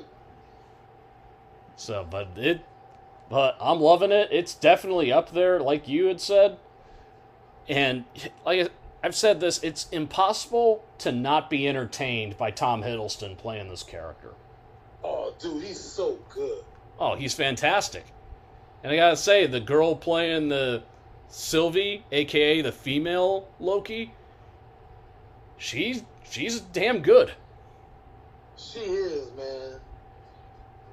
And somebody is, of course, posting memes, like saying, "Okay, if you're in love with the female doppelganger of yourself, does that count as masturbation?" And I'm like, "Oh my god." Yeah, man, y'all doing too much. That's that is just so wrong. oh god. like, dude, like going like before, before Thor and everything. Like reading the comics, I would have never thought that Loki would be that dang interesting, that dang entertaining, and especially I didn't think he'd sound like that. Now I can't picture him not being Tom Hiddleston. Oh yeah, it he set the bar too high. He's irreplaceable. I mean, I could honestly say that about any uh, about about him is that it's impossible to have anybody else play that character. Like you don't if he ever walks away from that, you don't want that role touched by anybody. Well, I guess I guess Loki's dead now. But like it's kind of like with um how a lot of heading into the sequel for Black Panther, no one really the fan base really doesn't want T'Challa recast. nope. Different circumstances, but still, like out of respect, you just everything that Chadwick Boseman did with that character, you don't want it. You don't you don't want anyone filling in that. That's big shoes to fill. Right. That that that's like that's like a double double edged sword right there. Because for one, you want to pay your respect to that to the actor and the character. But at the same time, you wouldn't put that on the next dude. Nothing. To have to follow that up. Yep. And they, they kind of lucked out that in storyline, his sister takes over at one point. Yeah. So you have that, you have a, a, a, a direction that you can take that and tell the most beautiful gangster story. Oh my God, all the emotions, the action and the emotions, everything would be there. That theater or wherever you watch that movie would be electric when she takes over and she honors her brother by becoming the, the new Panther. After everybody says that she should, you can't do it. You can't fill your shoes. You can't do da da da da da. And and she looks, oh, bro, she looks inside herself, and her brother believes in her. She believes in her. The the Panthers before she does it for for her family. Oh, dude, all the emotions, man. That you think you think those other um, Marvel movies evoke some emotion. That right there, ooh, not a dry eye in a damn house. And then you then you probably have everybody uh, get up off their feet, chanting and stuff again. Of like, whoa! If you thought it was wild for for the first Black Panther, it'd be crazy for this. Yep. But you know, I mean, it like the my stance on with what they're doing with Loki. I don't know where they're going, but I'm enjoying the ride.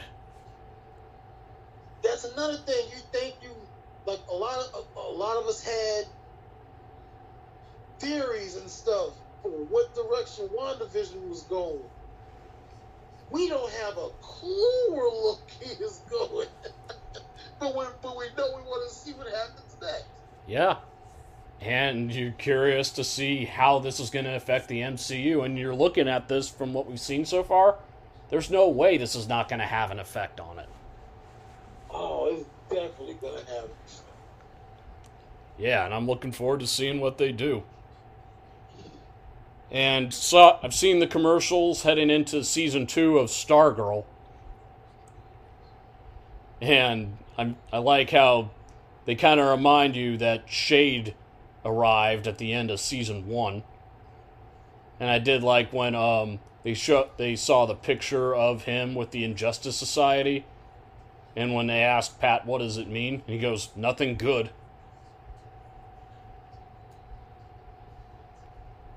But like that, that's the only thing I know heading into it is Shade is gonna appear for the first time in live action.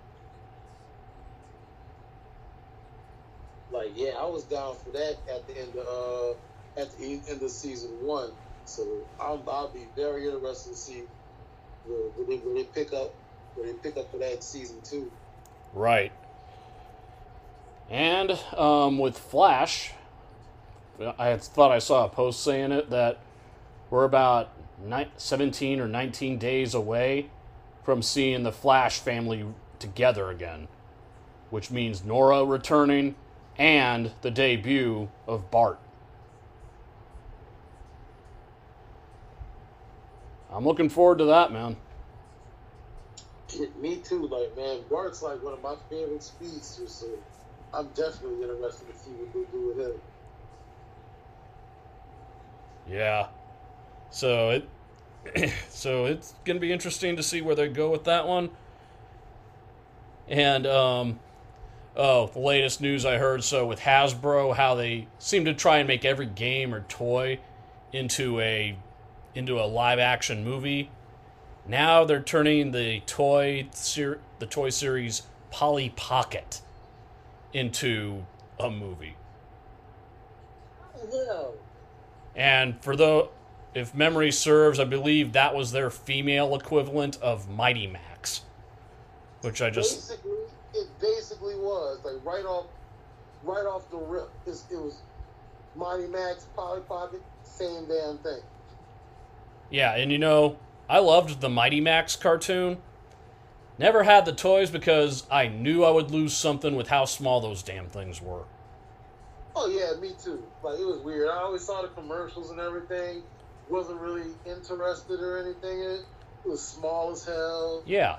They went there to different locations, different, you know, villain, different this, that, and the other and stuff.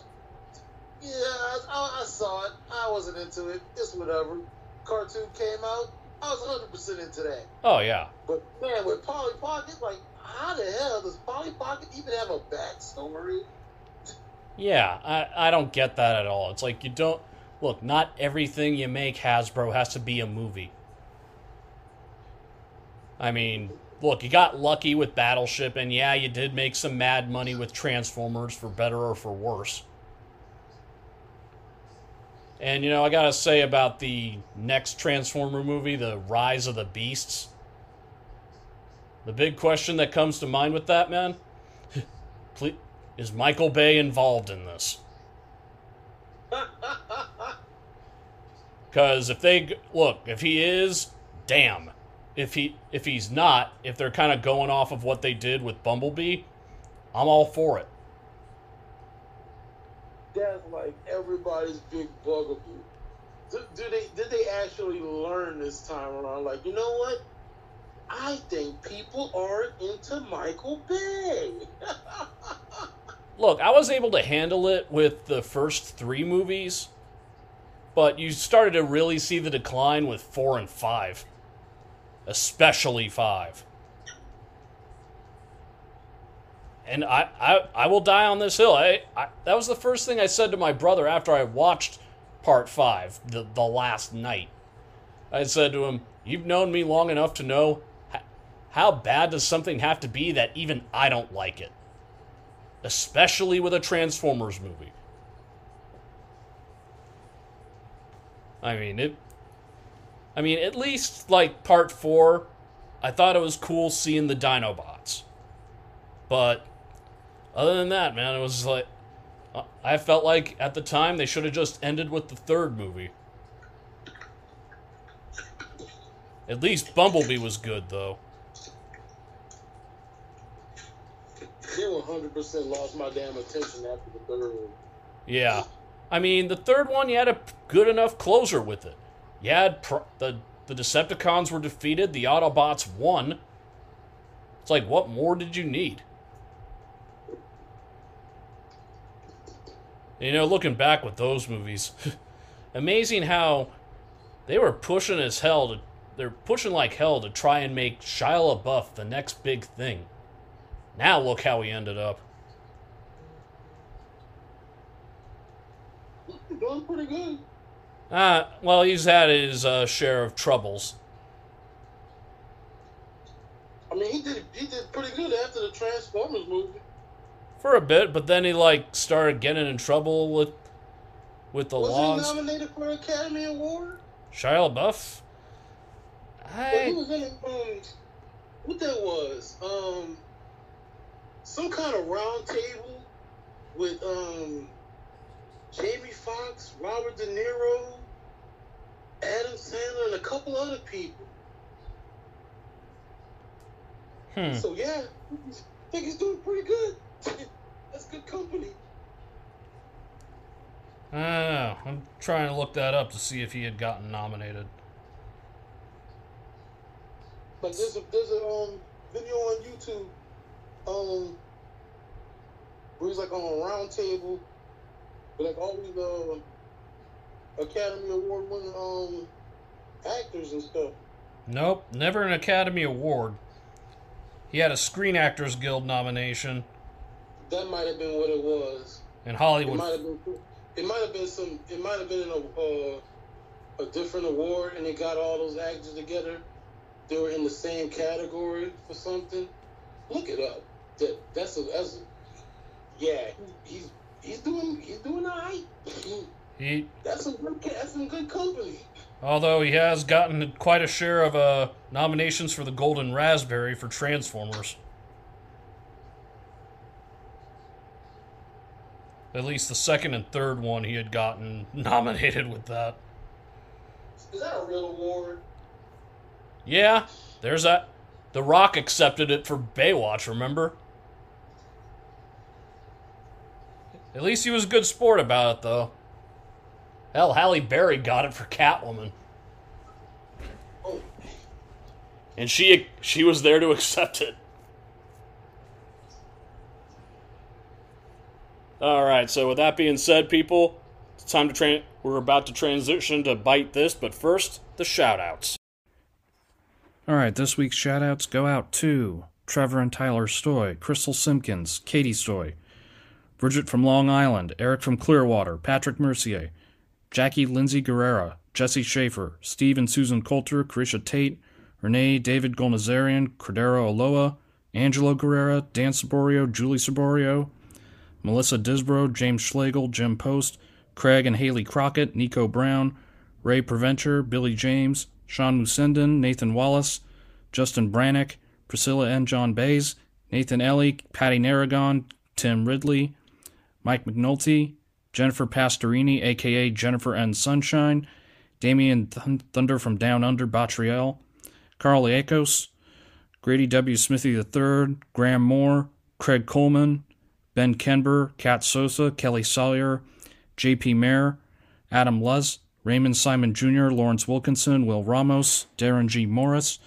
Trevi Yankee, Amador Gonzalez, Hannah Kaplan, Brian Here Comes the Boom Bustamontes, Carol Ashanis, Midnight Smoke, Colin Maggs, Charles Phillips, Robert Miller, Trent Unruh, Ernie Venegas, Amaris McClure, Zach Dollum, Jim Dickinson, Kevin Williams, Joanne Williams, Rob Liff, David Jason Perez, Josh Baker, June Groves, Jen Hopkins, Tim Markell, Ian Strang, Danielle Weir, Paul Ackerman, Chris Collins, Matt Kay and Kelly Kay, Jody Parker Hoschild, Paulo Andre D. Almeida, Chris Collins, Vanessa, Dylan Williams, Chad Silverstein, Donald Townsend, Josh Stetz, Owen Edmonds, Kristen Farley, Drew Stevenson, Jeremiah Morris, Susan Schlaughter, Christian Ortiz, Rico DeGiorgio, Brian H. Waters and the real Dwayne Allen of the Wrestling Realm, Graham Arnold, Gemma Williams of the Talking Codswallop Podcast, Jerry Rocha, Eddie Pence, and Cody Villafania of the Ramble Podcast, Ralph Garman, Eddie Pence, and Steve Ashton, and Kerry Watson of the Ralph Report, the guys at Because Fuck You, That's Why Podcast, the ladies of Bitches Bewitched Podcast, Hannah Kaplan's Embroidery, Hannah's Embroidery, at What a Piece of Stitch on Instagram, the ladies of EZLA on YouTube, the lovely Lindsay from Arkansas, and Queen J, the Sheenom, Jennifer Wren Stewart, Eric from Clearwater, and Nico Brown's podcast, highflypod.podbean.com, and Bridget from Long Island, and my good friend Aaron of the Bicoastal Biatches, featured on Anchor and various other platforms, and those are the shoutouts. All right, people. Now, before we get into bite this, time for some viewer mail, and we got we got two of them this week. T five. First, first making his return, we got Matty Ice. We got Matt K writing in saying, "Hey, Sean and Travis. First off, I'm super glad you guys enjoyed my my way top ten cop cops role list." And he put in parentheses the obvious omission being Charles Bronson as a cop on the trail of a nude serial killer in 10 to midnight. Man, how did you not include that one? I would have had a good laugh over over that one. I mean, man, Charles Bronson movies. Hell yeah. Anyway, it, the rest is. Secondly, thanks for fixing the flubs as it was hastily assembled. Yeah, no problem, man. I've got a list I'd like to suggest, especially since it's now officially summer. So slather yourselves with sunblock, put on those shorty shorts and tube socks, sharpen them archery and basket weaving skills, and start practicing kumbaya because I want those. Favorite summer camp movies. Have a great weekend, Matty K. That is interesting, man. Summer camp movies. Most of the Friday the Thirteenth movies were some were camp movies. Pretty much. Camp Nowhere, Meatballs. Ernest uh, goes to camp. Yep, I'm sure we could scrounge up some in that in that category. Good. All right, so we'll keep that one on there. And next one, we got Mr. D Town himself, Donald Townsend. Starts off saying, I was also born in 81 and listening to that list of what came out, what movies came out that year. I'm sure my parents were too occupied with the plethora of awesomeness to worry about caring for me. I don't really read Marvel comics because I spend way more than I should on DC and some of the more independent companies, but I think I'll give a couple of your suggestions a shot. You guys were talking about your appreciation of the what if stories, and I really love quite a few of the Elseworld stories that happen at DC. And if you haven't already read them, I highly recommend Deceased. DC or Deceased. It's basically a zombie po- apocalypse tale, and it's brilliant. I also love the talk about celebrity crushes, and it reminded me of when I was a teenager, absent mindedly watching the Olympics, and then Dominique Moceanu graced the screen. I was spellbound, and I remember my mom teasing me for days afterward about it. I couldn't pay any attention to them. When I saw her, I was absolutely transfixed. No judgment, man. Gymnast, it's those gymnast chicks, man. A few years later, she would have competition. Canadian singer and actress, and very much deserving of a star on the Walk of Fame. He said that in all caps. Nominee, Avril motherfucking Lavigne. So many guilty pleasures wrapped up in there. Eh, I'm not going to argue with him on that one. Maybe agree to disagree. Speaking of guilty pleasures, I also watched Melrose Place as well as its spiritual twin Models Inc. Man, I forgot that show even existed. Not me. I watched that. And I told everyone I only watched it because my mom had it on, but I was all in. Few years ago, I a few years ago, I developed a strange one with Pretty Little Liars. Again, no judgment. You guys should do a segment on guilty pleasures. Take care and look forward to hearing from you guys again, D Town. Guilty pleasures. Hmm.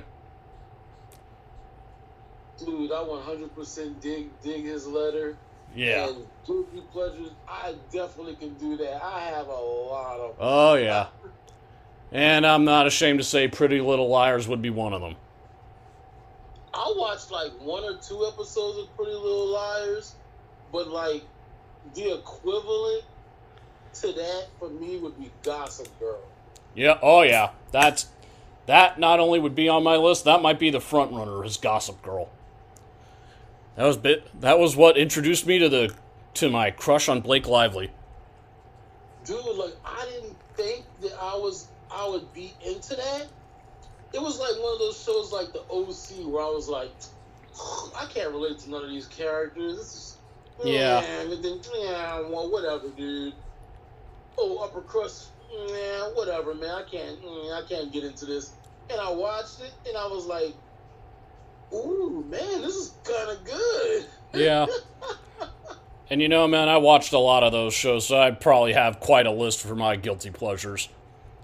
Oh yeah, I know I got a, I know I got a list of guilty pleasures. Yep. Um, as for uh, the uh, Marvel Elseworlds, I mean um, DC Elseworlds, dude, I read DC's. Mm-hmm. That was wild. Oh yeah. It kind of is like Marvel Zombies a little bit. How there's like this um, this uh, disease like going across um the DC universe, and they're trying to fight it off and everything. And man, different um characters get infected. Uh, I think, I think Damian Wayne has to put down Batman, and he ends up ends up becoming the new Batman. And um, shit, it was him and I think him and Cassandra Cain ended up getting together. I forgot. I think it was him and her, or it was it was somebody else that was surprising. I might I might have been wrong, but I read a little bit of uh, of DC uh, deceased, and I didn't think I was gonna be into that, and that was pretty good. Um, Kingdom Come was pretty good. Oh yeah. Kingdom Come was a classic. Yeah, man, a lot, a lot of those, um, those, you know, different version, uh, like, like I said before, with Marvel, they have um, Heroes Reborn. Mm-hmm. Right. Dude, that is that is really good.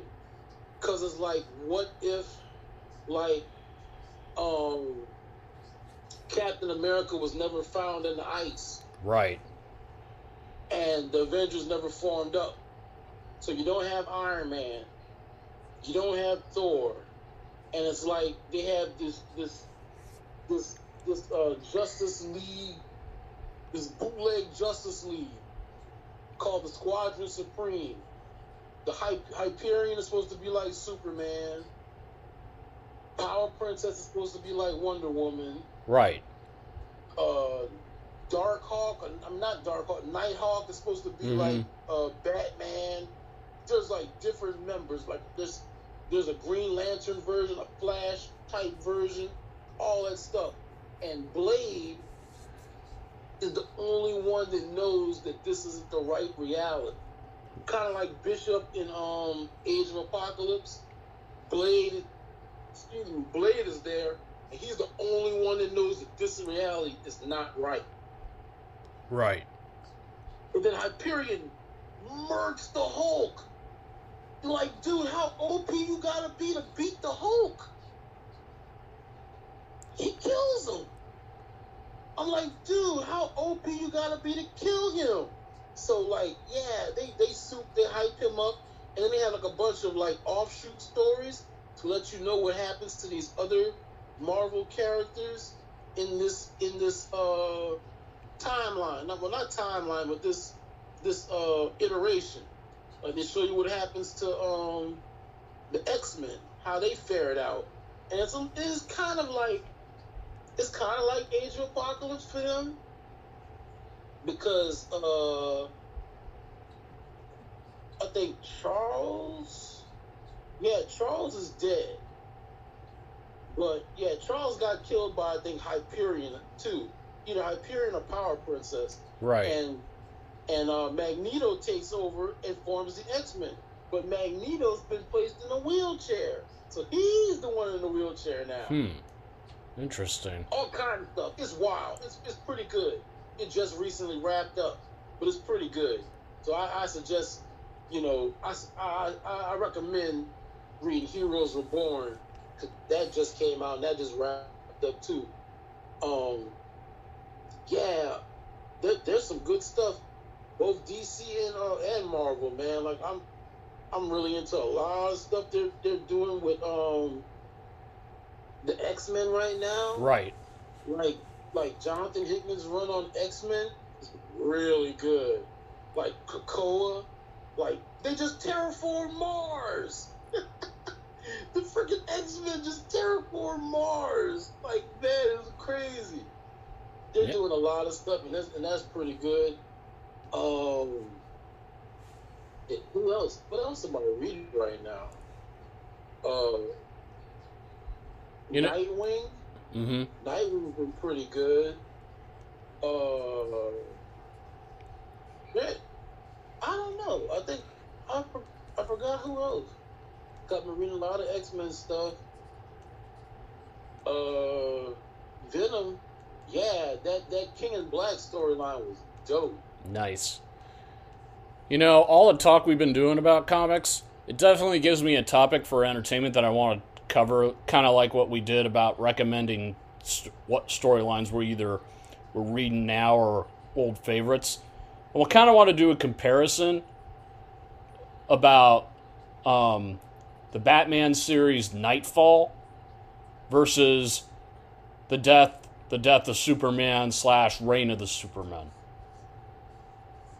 Because, look, the death of Superman was definitely more impactful versus Bane breaking Batman.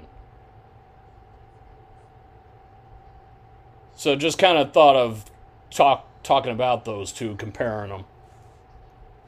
That'd be cool because those were very two um, influential storylines Yeah. for what it led, for what it ended up doing to those characters.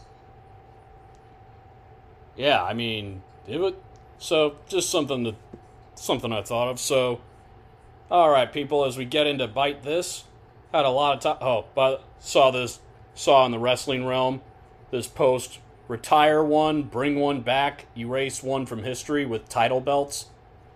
The retire one option is the U.S. title, the NXT title, and the Intercontinental belt. Bring one back, the Divas title, the Big Gold, and the ECW belt. The, the last one they had. And then erase one from history, the women's tag titles, the Universal title, and the 24 7 title. I'll tell you this I would probably retire the United States Championship and just have the Intercontinental be, be the mid card belt, bring back the old, the big gold, and I'd erase the 24 7 belt. Oh, 100, I 100% agree across the board. Yeah, I mean, the United States Championship is more a WCW thing, so sh- should just be retired already. And of the three for the bring one back, nobody wants to bring that ECW belt back or the Divas belt.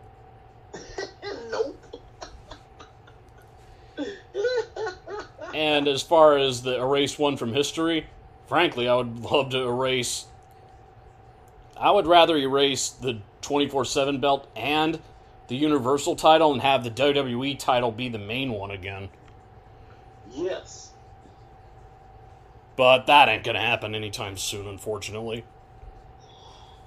And the 24 7 belt's run its course, man.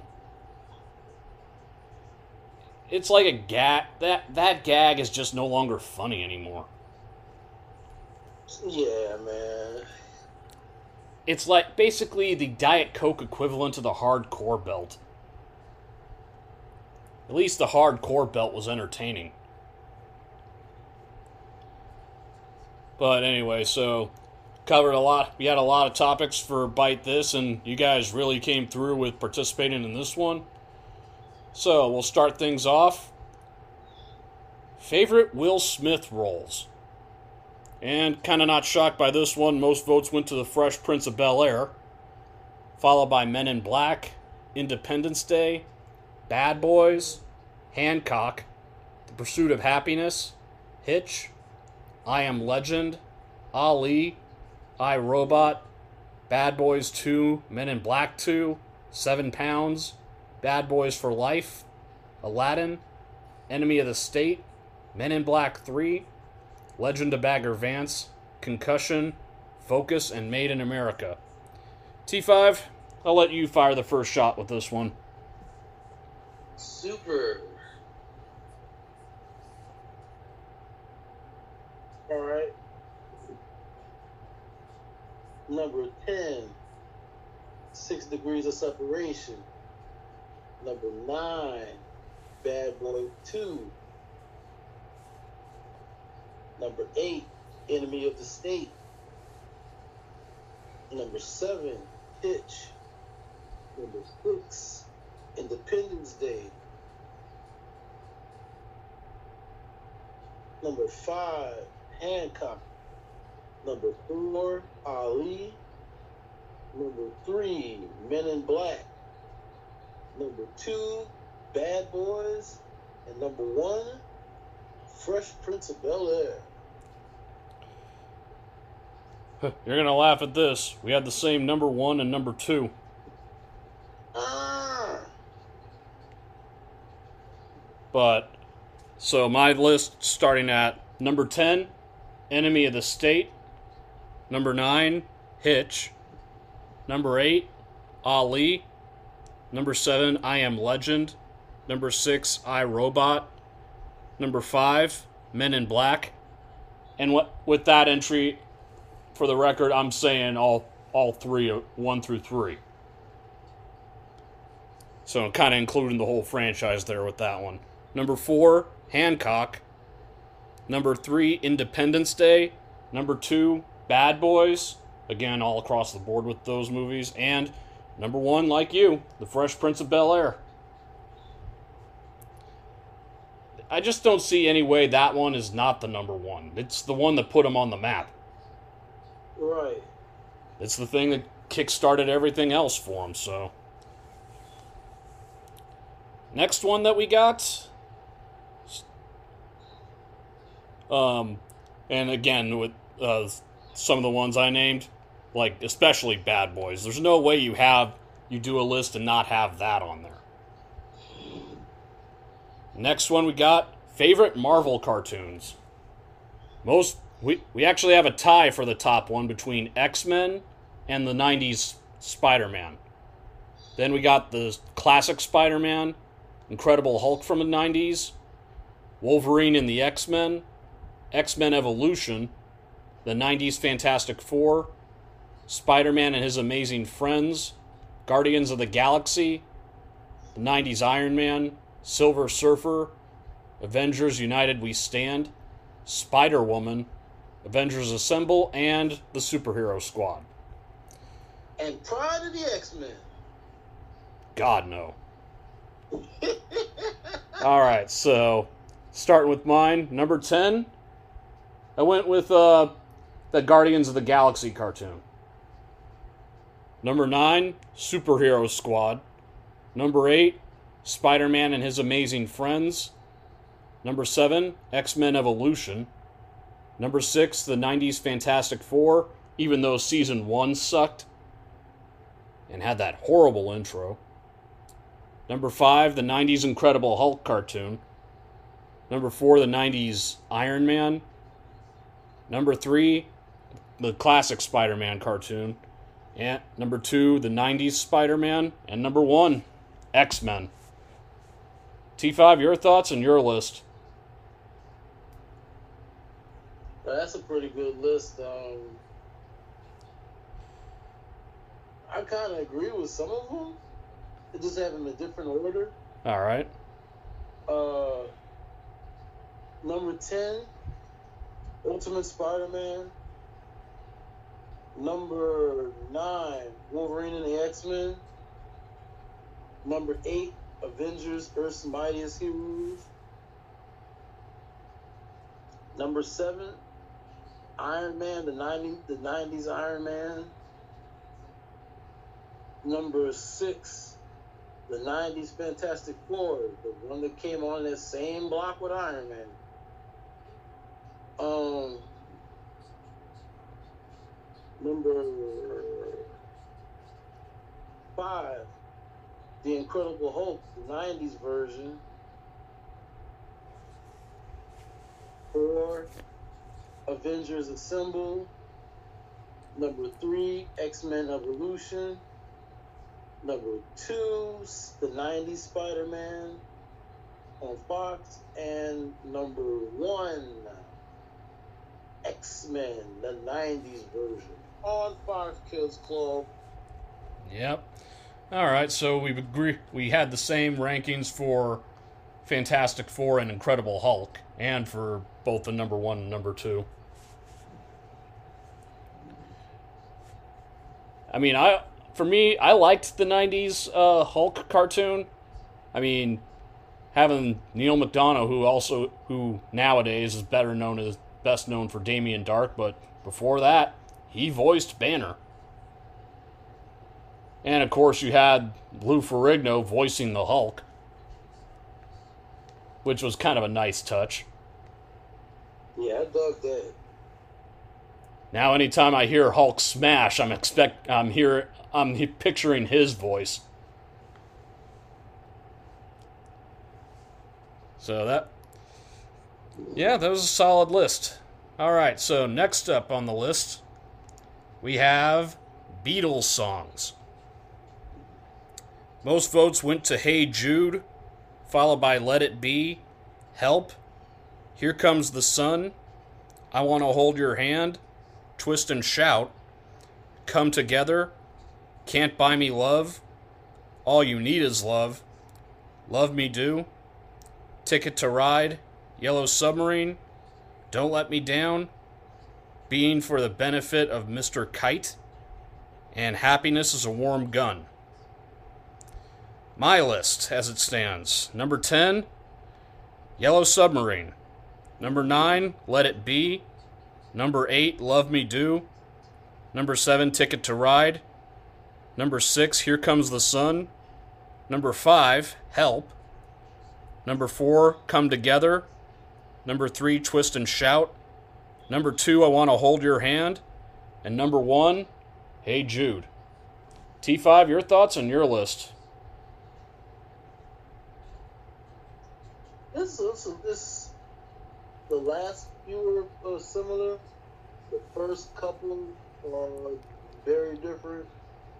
Though you can't really go wrong with most of the songs. You really can't. Because they're just pretty much in different different orders, you know. Uh, my ten. Uh, Ticket to Ride. Nine. Get Back. Uh, eight, Can't Buy Me Love. Seven, Twist and Shout.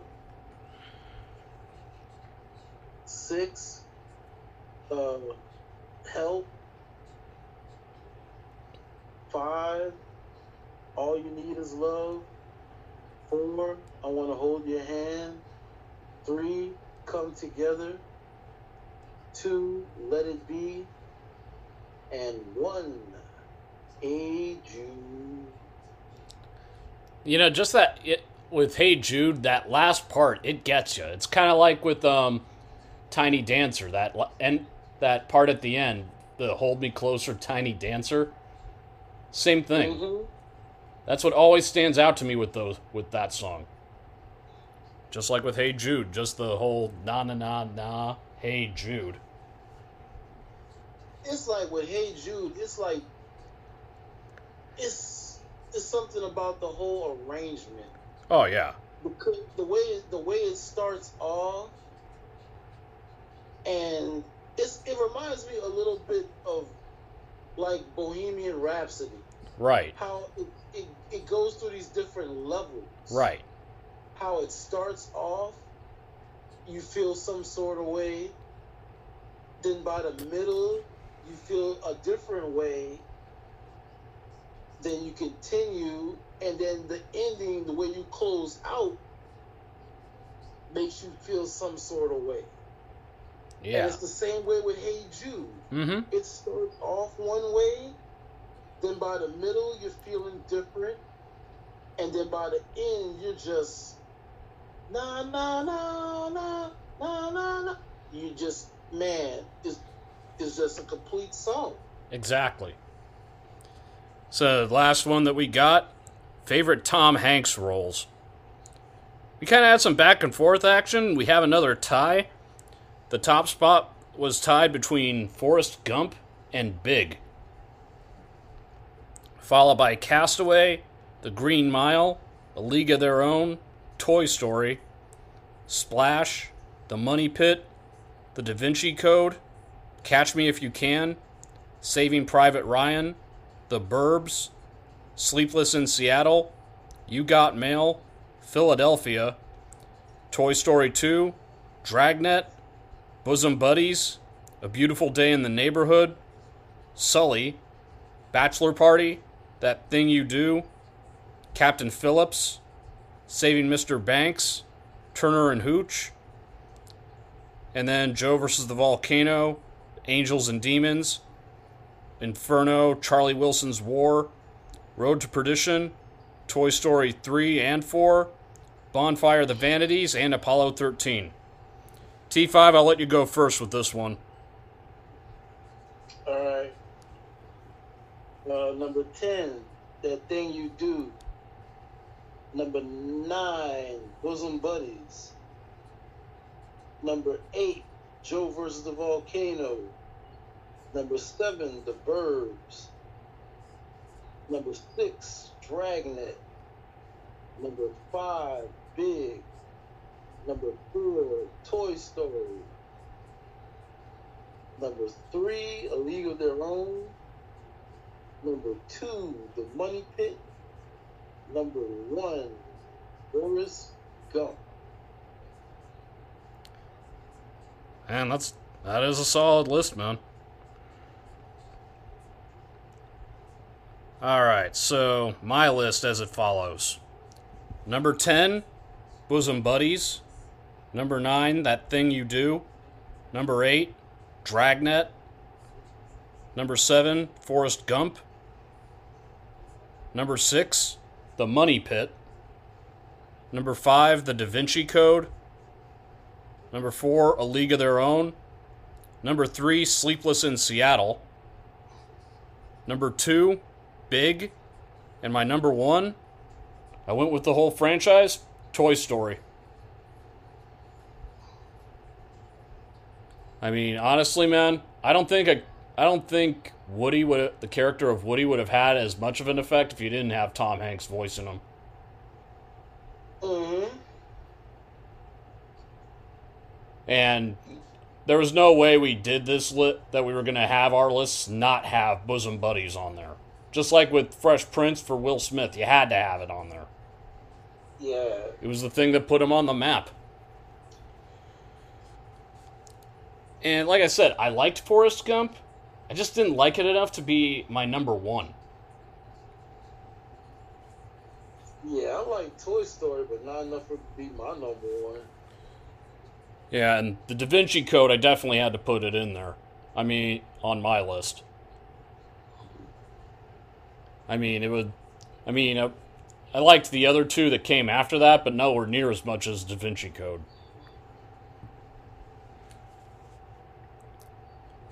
So, those are our topics for this week. So, as far as topics for next week, so you and I had talked before the show about this one all time fa- family sitcoms.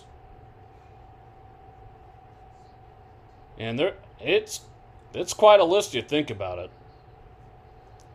I mean, I'll probably stick within like kind of the um I'll probably stick within like from 80s onward. Maybe a cup actually, I'll probably throw in like some from the 70s. But for the most part, mine is probably going to be majority of uh more recent. Yeah. Uh, I'll probably have to think about this one. Yeah, because you know, um, well, All in the Family. That one definitely would have to be one that would be an option. But also, when I was um, thinking back with uh, the show Family Ties, and just remembering how back then, like for NBC, that Thursday night lineup was like a juggernaut. Ooh, was it? Because you had Cosby at the start, then you had Family Ties, then you had Cheers. Yep. And anything else that was after Cheers was just a well, you had a lot of momentum going because after those three, yeah, you were still going red hot. At one point, it was Night Court. And this was way before Seinfeld came along. Yep. And NBC dominated the Thursday night lineup for a long time. For a long time. You know, it still amazes me that that the creators for Family Ties originally didn't want Michael J. Fox for the role of Alex Keaton. They wanted Matthew Broderick. I'm not, not I'm not raining down on it. It probably could have worked. But eventually I think but inevitably I think they made the right call. So we got so the sitcoms and of course D Town recommended or the guilty pleasures list. So I def I think that's too irresistible to ignore, man. Yeah, I like that one too. Yeah. And I I had suggested like going by like movies that came out in a certain year, kind of what I did last time, but I might have to do some tweaking on that one. Like it's too broad. Kind of have to narrow the field on that one a little bit. Like say like 90s comedy movies or something like that. Or comedies from 1990, you know. Yeah. So I'll probably do some tweaking on that one. So we got those two categories. In T5, what do you want to throw in for the next?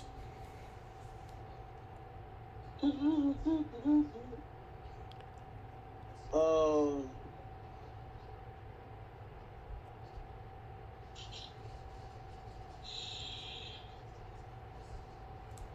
For a movie, I throw in favorite Charlie Sheen movies. Okay, and for that one, I think we'd have to apply the same, the Kiefer Sutherland rule too. Most definitely. Because, of course, of Two and a Half Men. And yeah, I know we did an- the anger management series too, but nobody would in- nobody would include that on a top ten list. I wouldn't include it on the top ten. It was a good series, just not top ten worthy. Definitely not. So yeah, I mean that. So that's definitely one.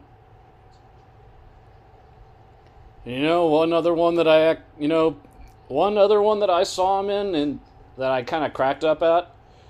I actually thought he was funny in Scary Movie three. Oh yeah. I mean, I like the whole part where they parodied the uh, wife, his wife's death. It's Denise Richards and the whole how she's trying to tell him no sex and he's not trying to not listen. Yeah, you try not to listen And when the the cop is trying to explain how bad a shape she's in from the accident, he goes, and he's trying to say, "Well, uh, can I have one more go at her?" I'm like, "Oh God." But yeah, that, you know, and I kind of ragged on like scary movie after the first one, but I watched the third one. I was like, you know what? It's not bad. And I did crack up at the opener of Scary Movie 4 where Dr. Phil and Shaq. Shaq can't he can't throw a three throw.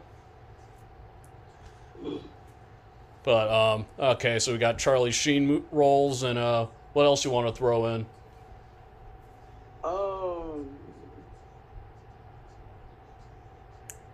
one, two, three. Um,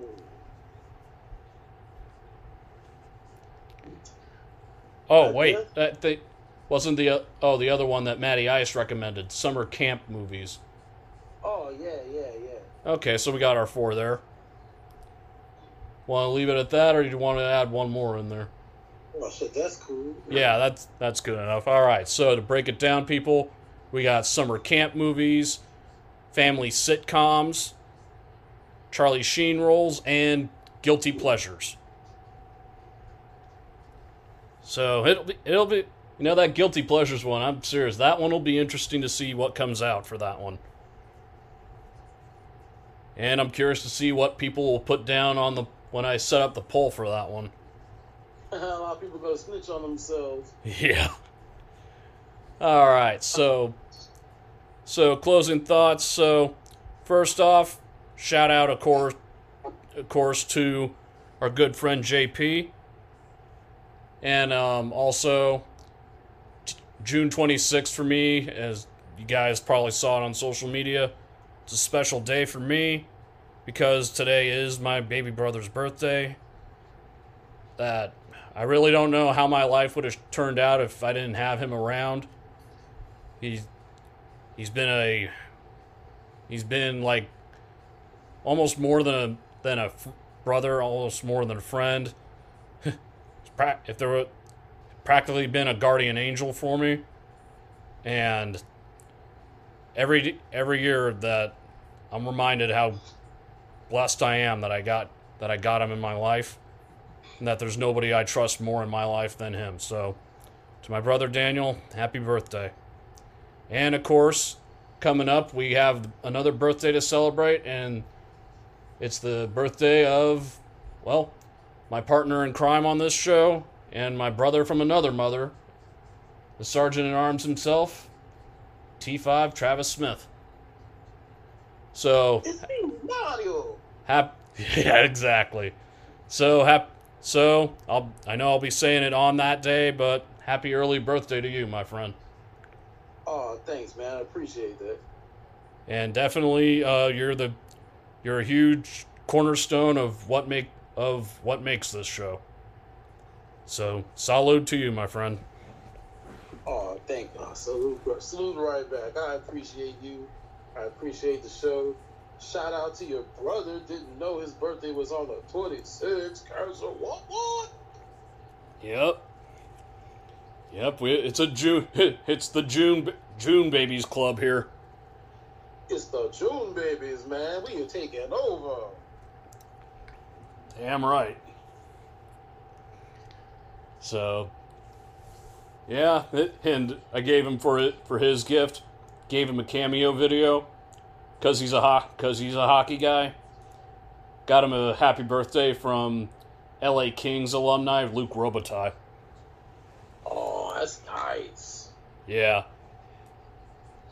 Just like with how my dad for Father's Day, I gave him that video. I got him a cameo video from Steve Garvey of the Dodgers.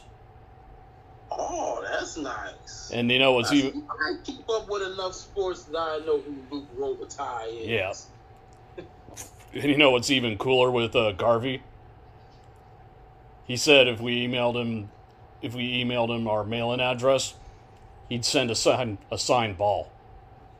Wow, that's dope. And my mom and myself were like, "Dad, get on top of that! A signed ball from from the Garv, of course." You gotta love those old school players that that re- love and respect the fans' admiration and how much of a part of the game they are. Hell yeah, because, like, dude, with, with baseball, that's like a lot of dedication when you're a fan, man. That's a lot of dedication. Oh yeah, Like going out to the parks, to the ballpark, and spending the day there. That's a lot. That's a, that's like a lot of people's like childhood memories and stuff. So that's definitely a lot of dedication, and a lot of those fans, especially I mean, a lot of those players, especially the old school players, they understand how much that means. Cause like you end up having like decades of of of fans born and stuff from those, you know, passing it down, passing it down, passing it down, passing it down. Even if you have a daughter, you pass it down to her. And it's like, I grew up a St. Louis Cardinals fan. Like, whoa, for real? And you have this guy and this girl getting married at the at the park.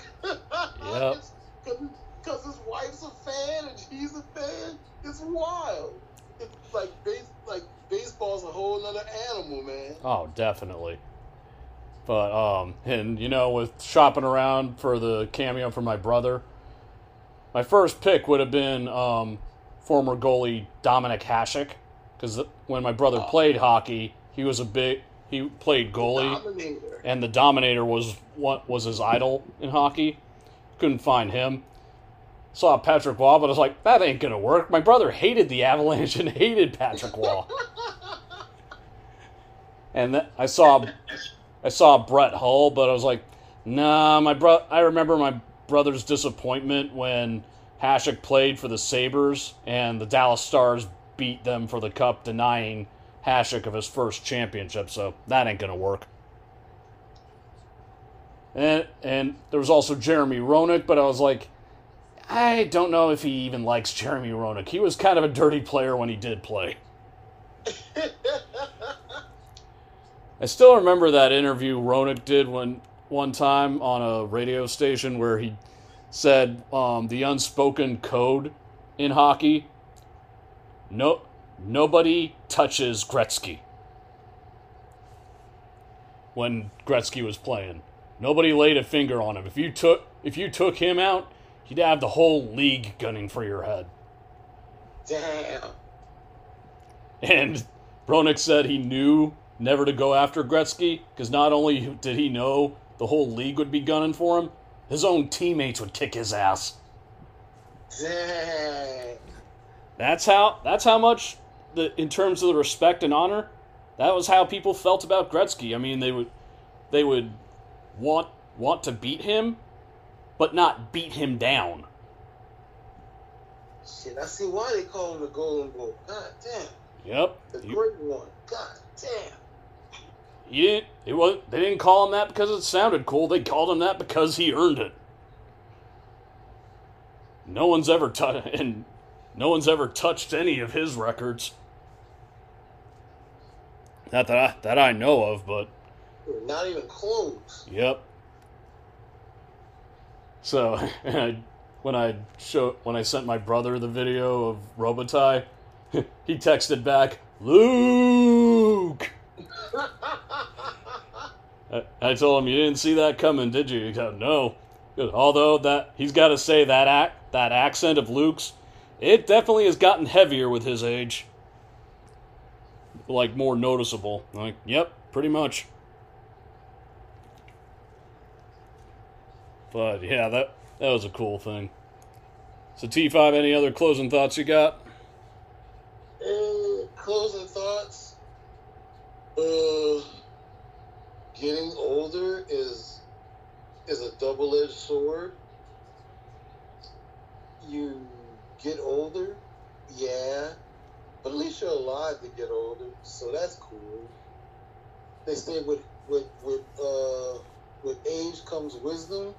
That's true, Mm-hmm. depending on who you are. True. Yeah, there's a there's a lot of things. There's pros, there's cons. Uh, I still feel twenty ish. Yeah. I'm still a big kid. Mm-hmm. You could ask any of my nieces that. You could probably ask my pops that because he sees the responsible side of me, but he also sees like the man. I gotta remind this kid again. and he'll ask, he'll ask me like when I'm watching like wrestling and stuff. He'll he knows I'm watching wrestling. He'll ask me who's where they at? We're, sitting there in. we're sitting there in this week, and I'm like, they're still in they're still in Daily's place, pops. They're still in the same. They're still in the Thunderdome, pops. they're not on the road yet. Uh, like so, yeah, he knows. Oh, especially anime. Like I had my pops watching anime with me one morning. like when like, like the beginning of the pandemic, when I was like like they didn't have anything good on TV because everything shut down. I was watching like anime, like uh, on Crunchyroll, and I had him watching One Piece with me, and he was into it. he's like, he's like, man, you ever told me I'd be sitting there watching anime with my son? It's wild. I was like, yeah. I had to put that shit on Facebook. I was like, dude, I got my pops into freaking One Piece. Little victories, dude. Little victories. But yeah, man, this I can't complain, dude. Like this has been like doing the podcast with you has been great. It's been fun as balls. We've had a lot of laughs. Got the got some education, and some things I didn't know, movies and music and stuff I didn't know. I really wasn't into that sort of deal. and got to spread a little bit of myself to people. You know, there's like a, a lot of people that may have feel feel like I feel, might have grew up like I grew up or didn't. And it's like variety is spice of life, dude. You get the you get the that's the whole that's why I feel like I, I was blessed growing up in a melting pot neighborhood because I got to grow up with different people of different races, walks of life, backgrounds, that sort of deal. And that's been most of my life. By Colin Cole has been growing up around people that are different than me and learning from them and them learning from me. And the Facebook era, becoming friends with people that are different from me and them learning from me and me learning from them and us learning from each other's different experiences and stuff and having dialogue and and growing as people Mm-hmm. and that's what it's all about you never stop growing the older you get you still like i say you never uh, old dog new tricks shit you get older you still learn new things Mm-hmm. so I just feel blessed to be on this earth still spinning uh, and doing my thing.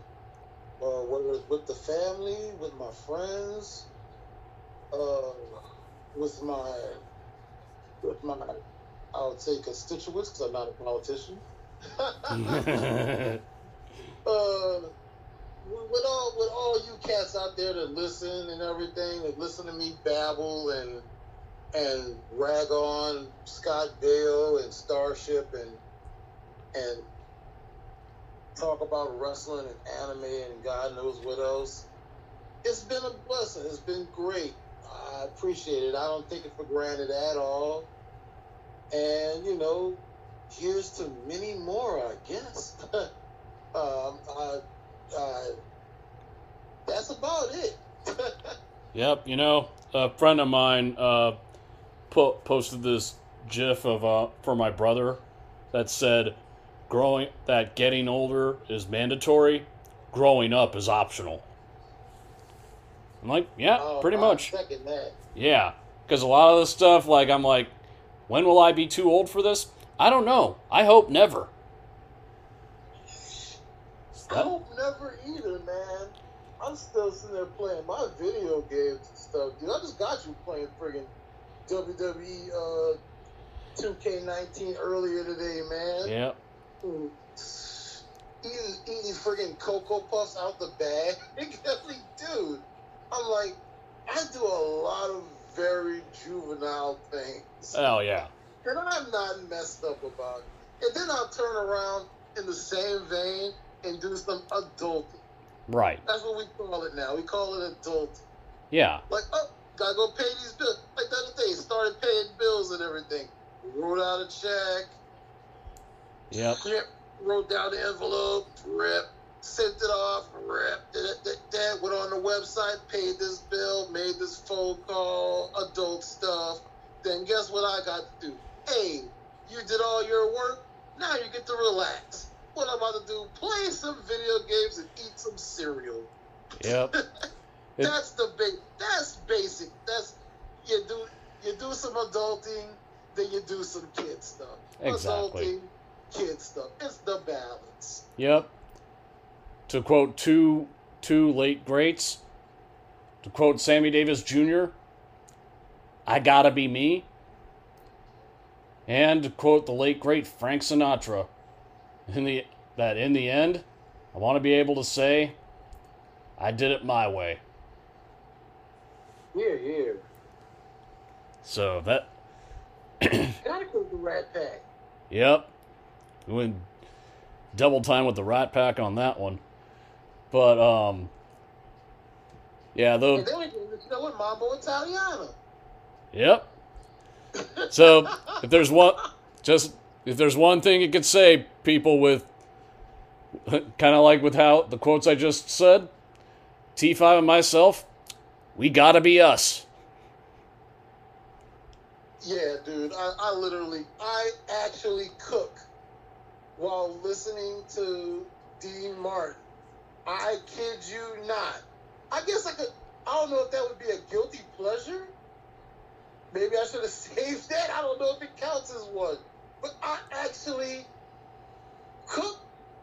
I, I sometimes I cook to Mambo Italiano. Hey, no no judgment there. I mean, I have a work playlist when I'm at work. Now I'm listening to music, my relax music list. I got John Coltrane, Louis Armstrong, B.B. King, and Sinatra. And I would go on YouTube Yep. and I would tu- and I and I tap on the uh, like they have like just the song and everything. Cool. So I tap on it and have it on like repeat, and I would just sit there and put my phone on the counter and I would just start cooking. Hey, uh, mambo, mambo italiano. I'm sitting there like I feel like I feel like really Italian right now. I'm like the blackest Italian person in the world right now. yep, And I, and I don't know what it is. I'll just start cooking pasta and everything, and I feel like the blackest Italian person. Like, dude, I'm cooking like, uh, I'm cooking like, uh, what I'm cooking, yeah, tomato sauce, uh, tortellini. Yeah, that's what I'm cooking tomorrow, and uh, some garlic bread. Probably gonna put on Frank. I'm probably gonna put on Frank maybe, the Yep. little Dean. Just. It's like it's gonna be like it's gonna be like the cooking scene from Goodfellas. yeah. You know who, what artist I like? She's a more recent one. I actually found when I'm working, I find her music calming. Norah Jones. Wow, that's true, Yeah, dude. I was really into Norah Jones when she first came out. Yeah, like so, I like have a couple of her albums. Just listening to them, like, damn, this really works. But yeah, yeah, I don't know. I don't know what triggered me to start listening to like jazz music or old songs like Sinatra and stuff. But it just, it just happened. Ooh, that's cold. Yeah, I mean, uh, I you know I still remember um, the to Children episode where BB King was singing that song. It was in the episode where Buck where you had Cheech Marin voicing Buck. like, like what? Like, um, you had BB King playing it, his guitar on the on the on a bus stop bench. But it was like, oh man. But um oh, another one that I have on that same playlist I got, Tony Bennett. Oh, but can't go wrong with Tony Bennett. Oh hell no. You know, to this day I still wish they had a single of when uh that uh Barnes and Noble commercial with him and Lady Gaga doing Baby It's Cold Outside. Yeah, that was good. I know. And also, like, they still don't have that as a single? God dang. I thought they did. I've been trying to find that. It's like, it's gotta be somewhere. All, all I know is that it sounded fantastic. Mm-hmm. And to even get even crazier, I actually have a playlist of both Beethoven and Mozart that I sometimes listen to. And I'm like, oh, don't feel bad, cause I do too. yeah, I'm just Dude, elementary school, we used to listen to, we used to listen like during art. Our teacher, uh, our homeroom teacher, would play like Tchaikovsky and Beethoven and stuff, cause she heard like it stimulates the uh, mind, and we would we would listen to that during art, and you think everybody would be like either weirded out or bugging over it or something. No, we were all cool with it. And you would look over and we were all just sitting over there. And man, we were so into it. We were so into it. Our teacher was so surprised that we were into it. This was like, well, like fifth grade, I want to say. Yeah. That man, that's cool. You know, uh, with what To this day, man. To this day. hmm you know what you you were saying with the podcast and stuff. One other benefit that has come from you and I doing the podcast, it's definitely given us an outlet through this through this whole pandemic. Oh, most definitely. hey, we all need something to keep us sane, and fortunately, we had this, among other things. Because otherwise, I, pro- I probably would have gone nuts with this whole thing. Man, But with that being said, people, we'll be back the next week, Fourth of Ju- the Fourth of July show. Until then, he's the soon-to-be birthday boy, Travis Smith. I'm Sean Williams. This has been Variety Bites, and we out of here. Cheers. yes. Sometimes you wanna go where everybody knows your name. And they're always glad you came.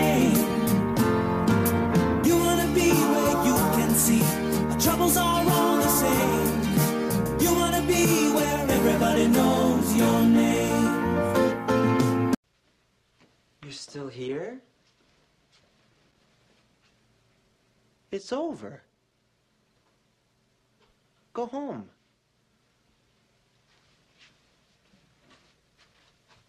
Go.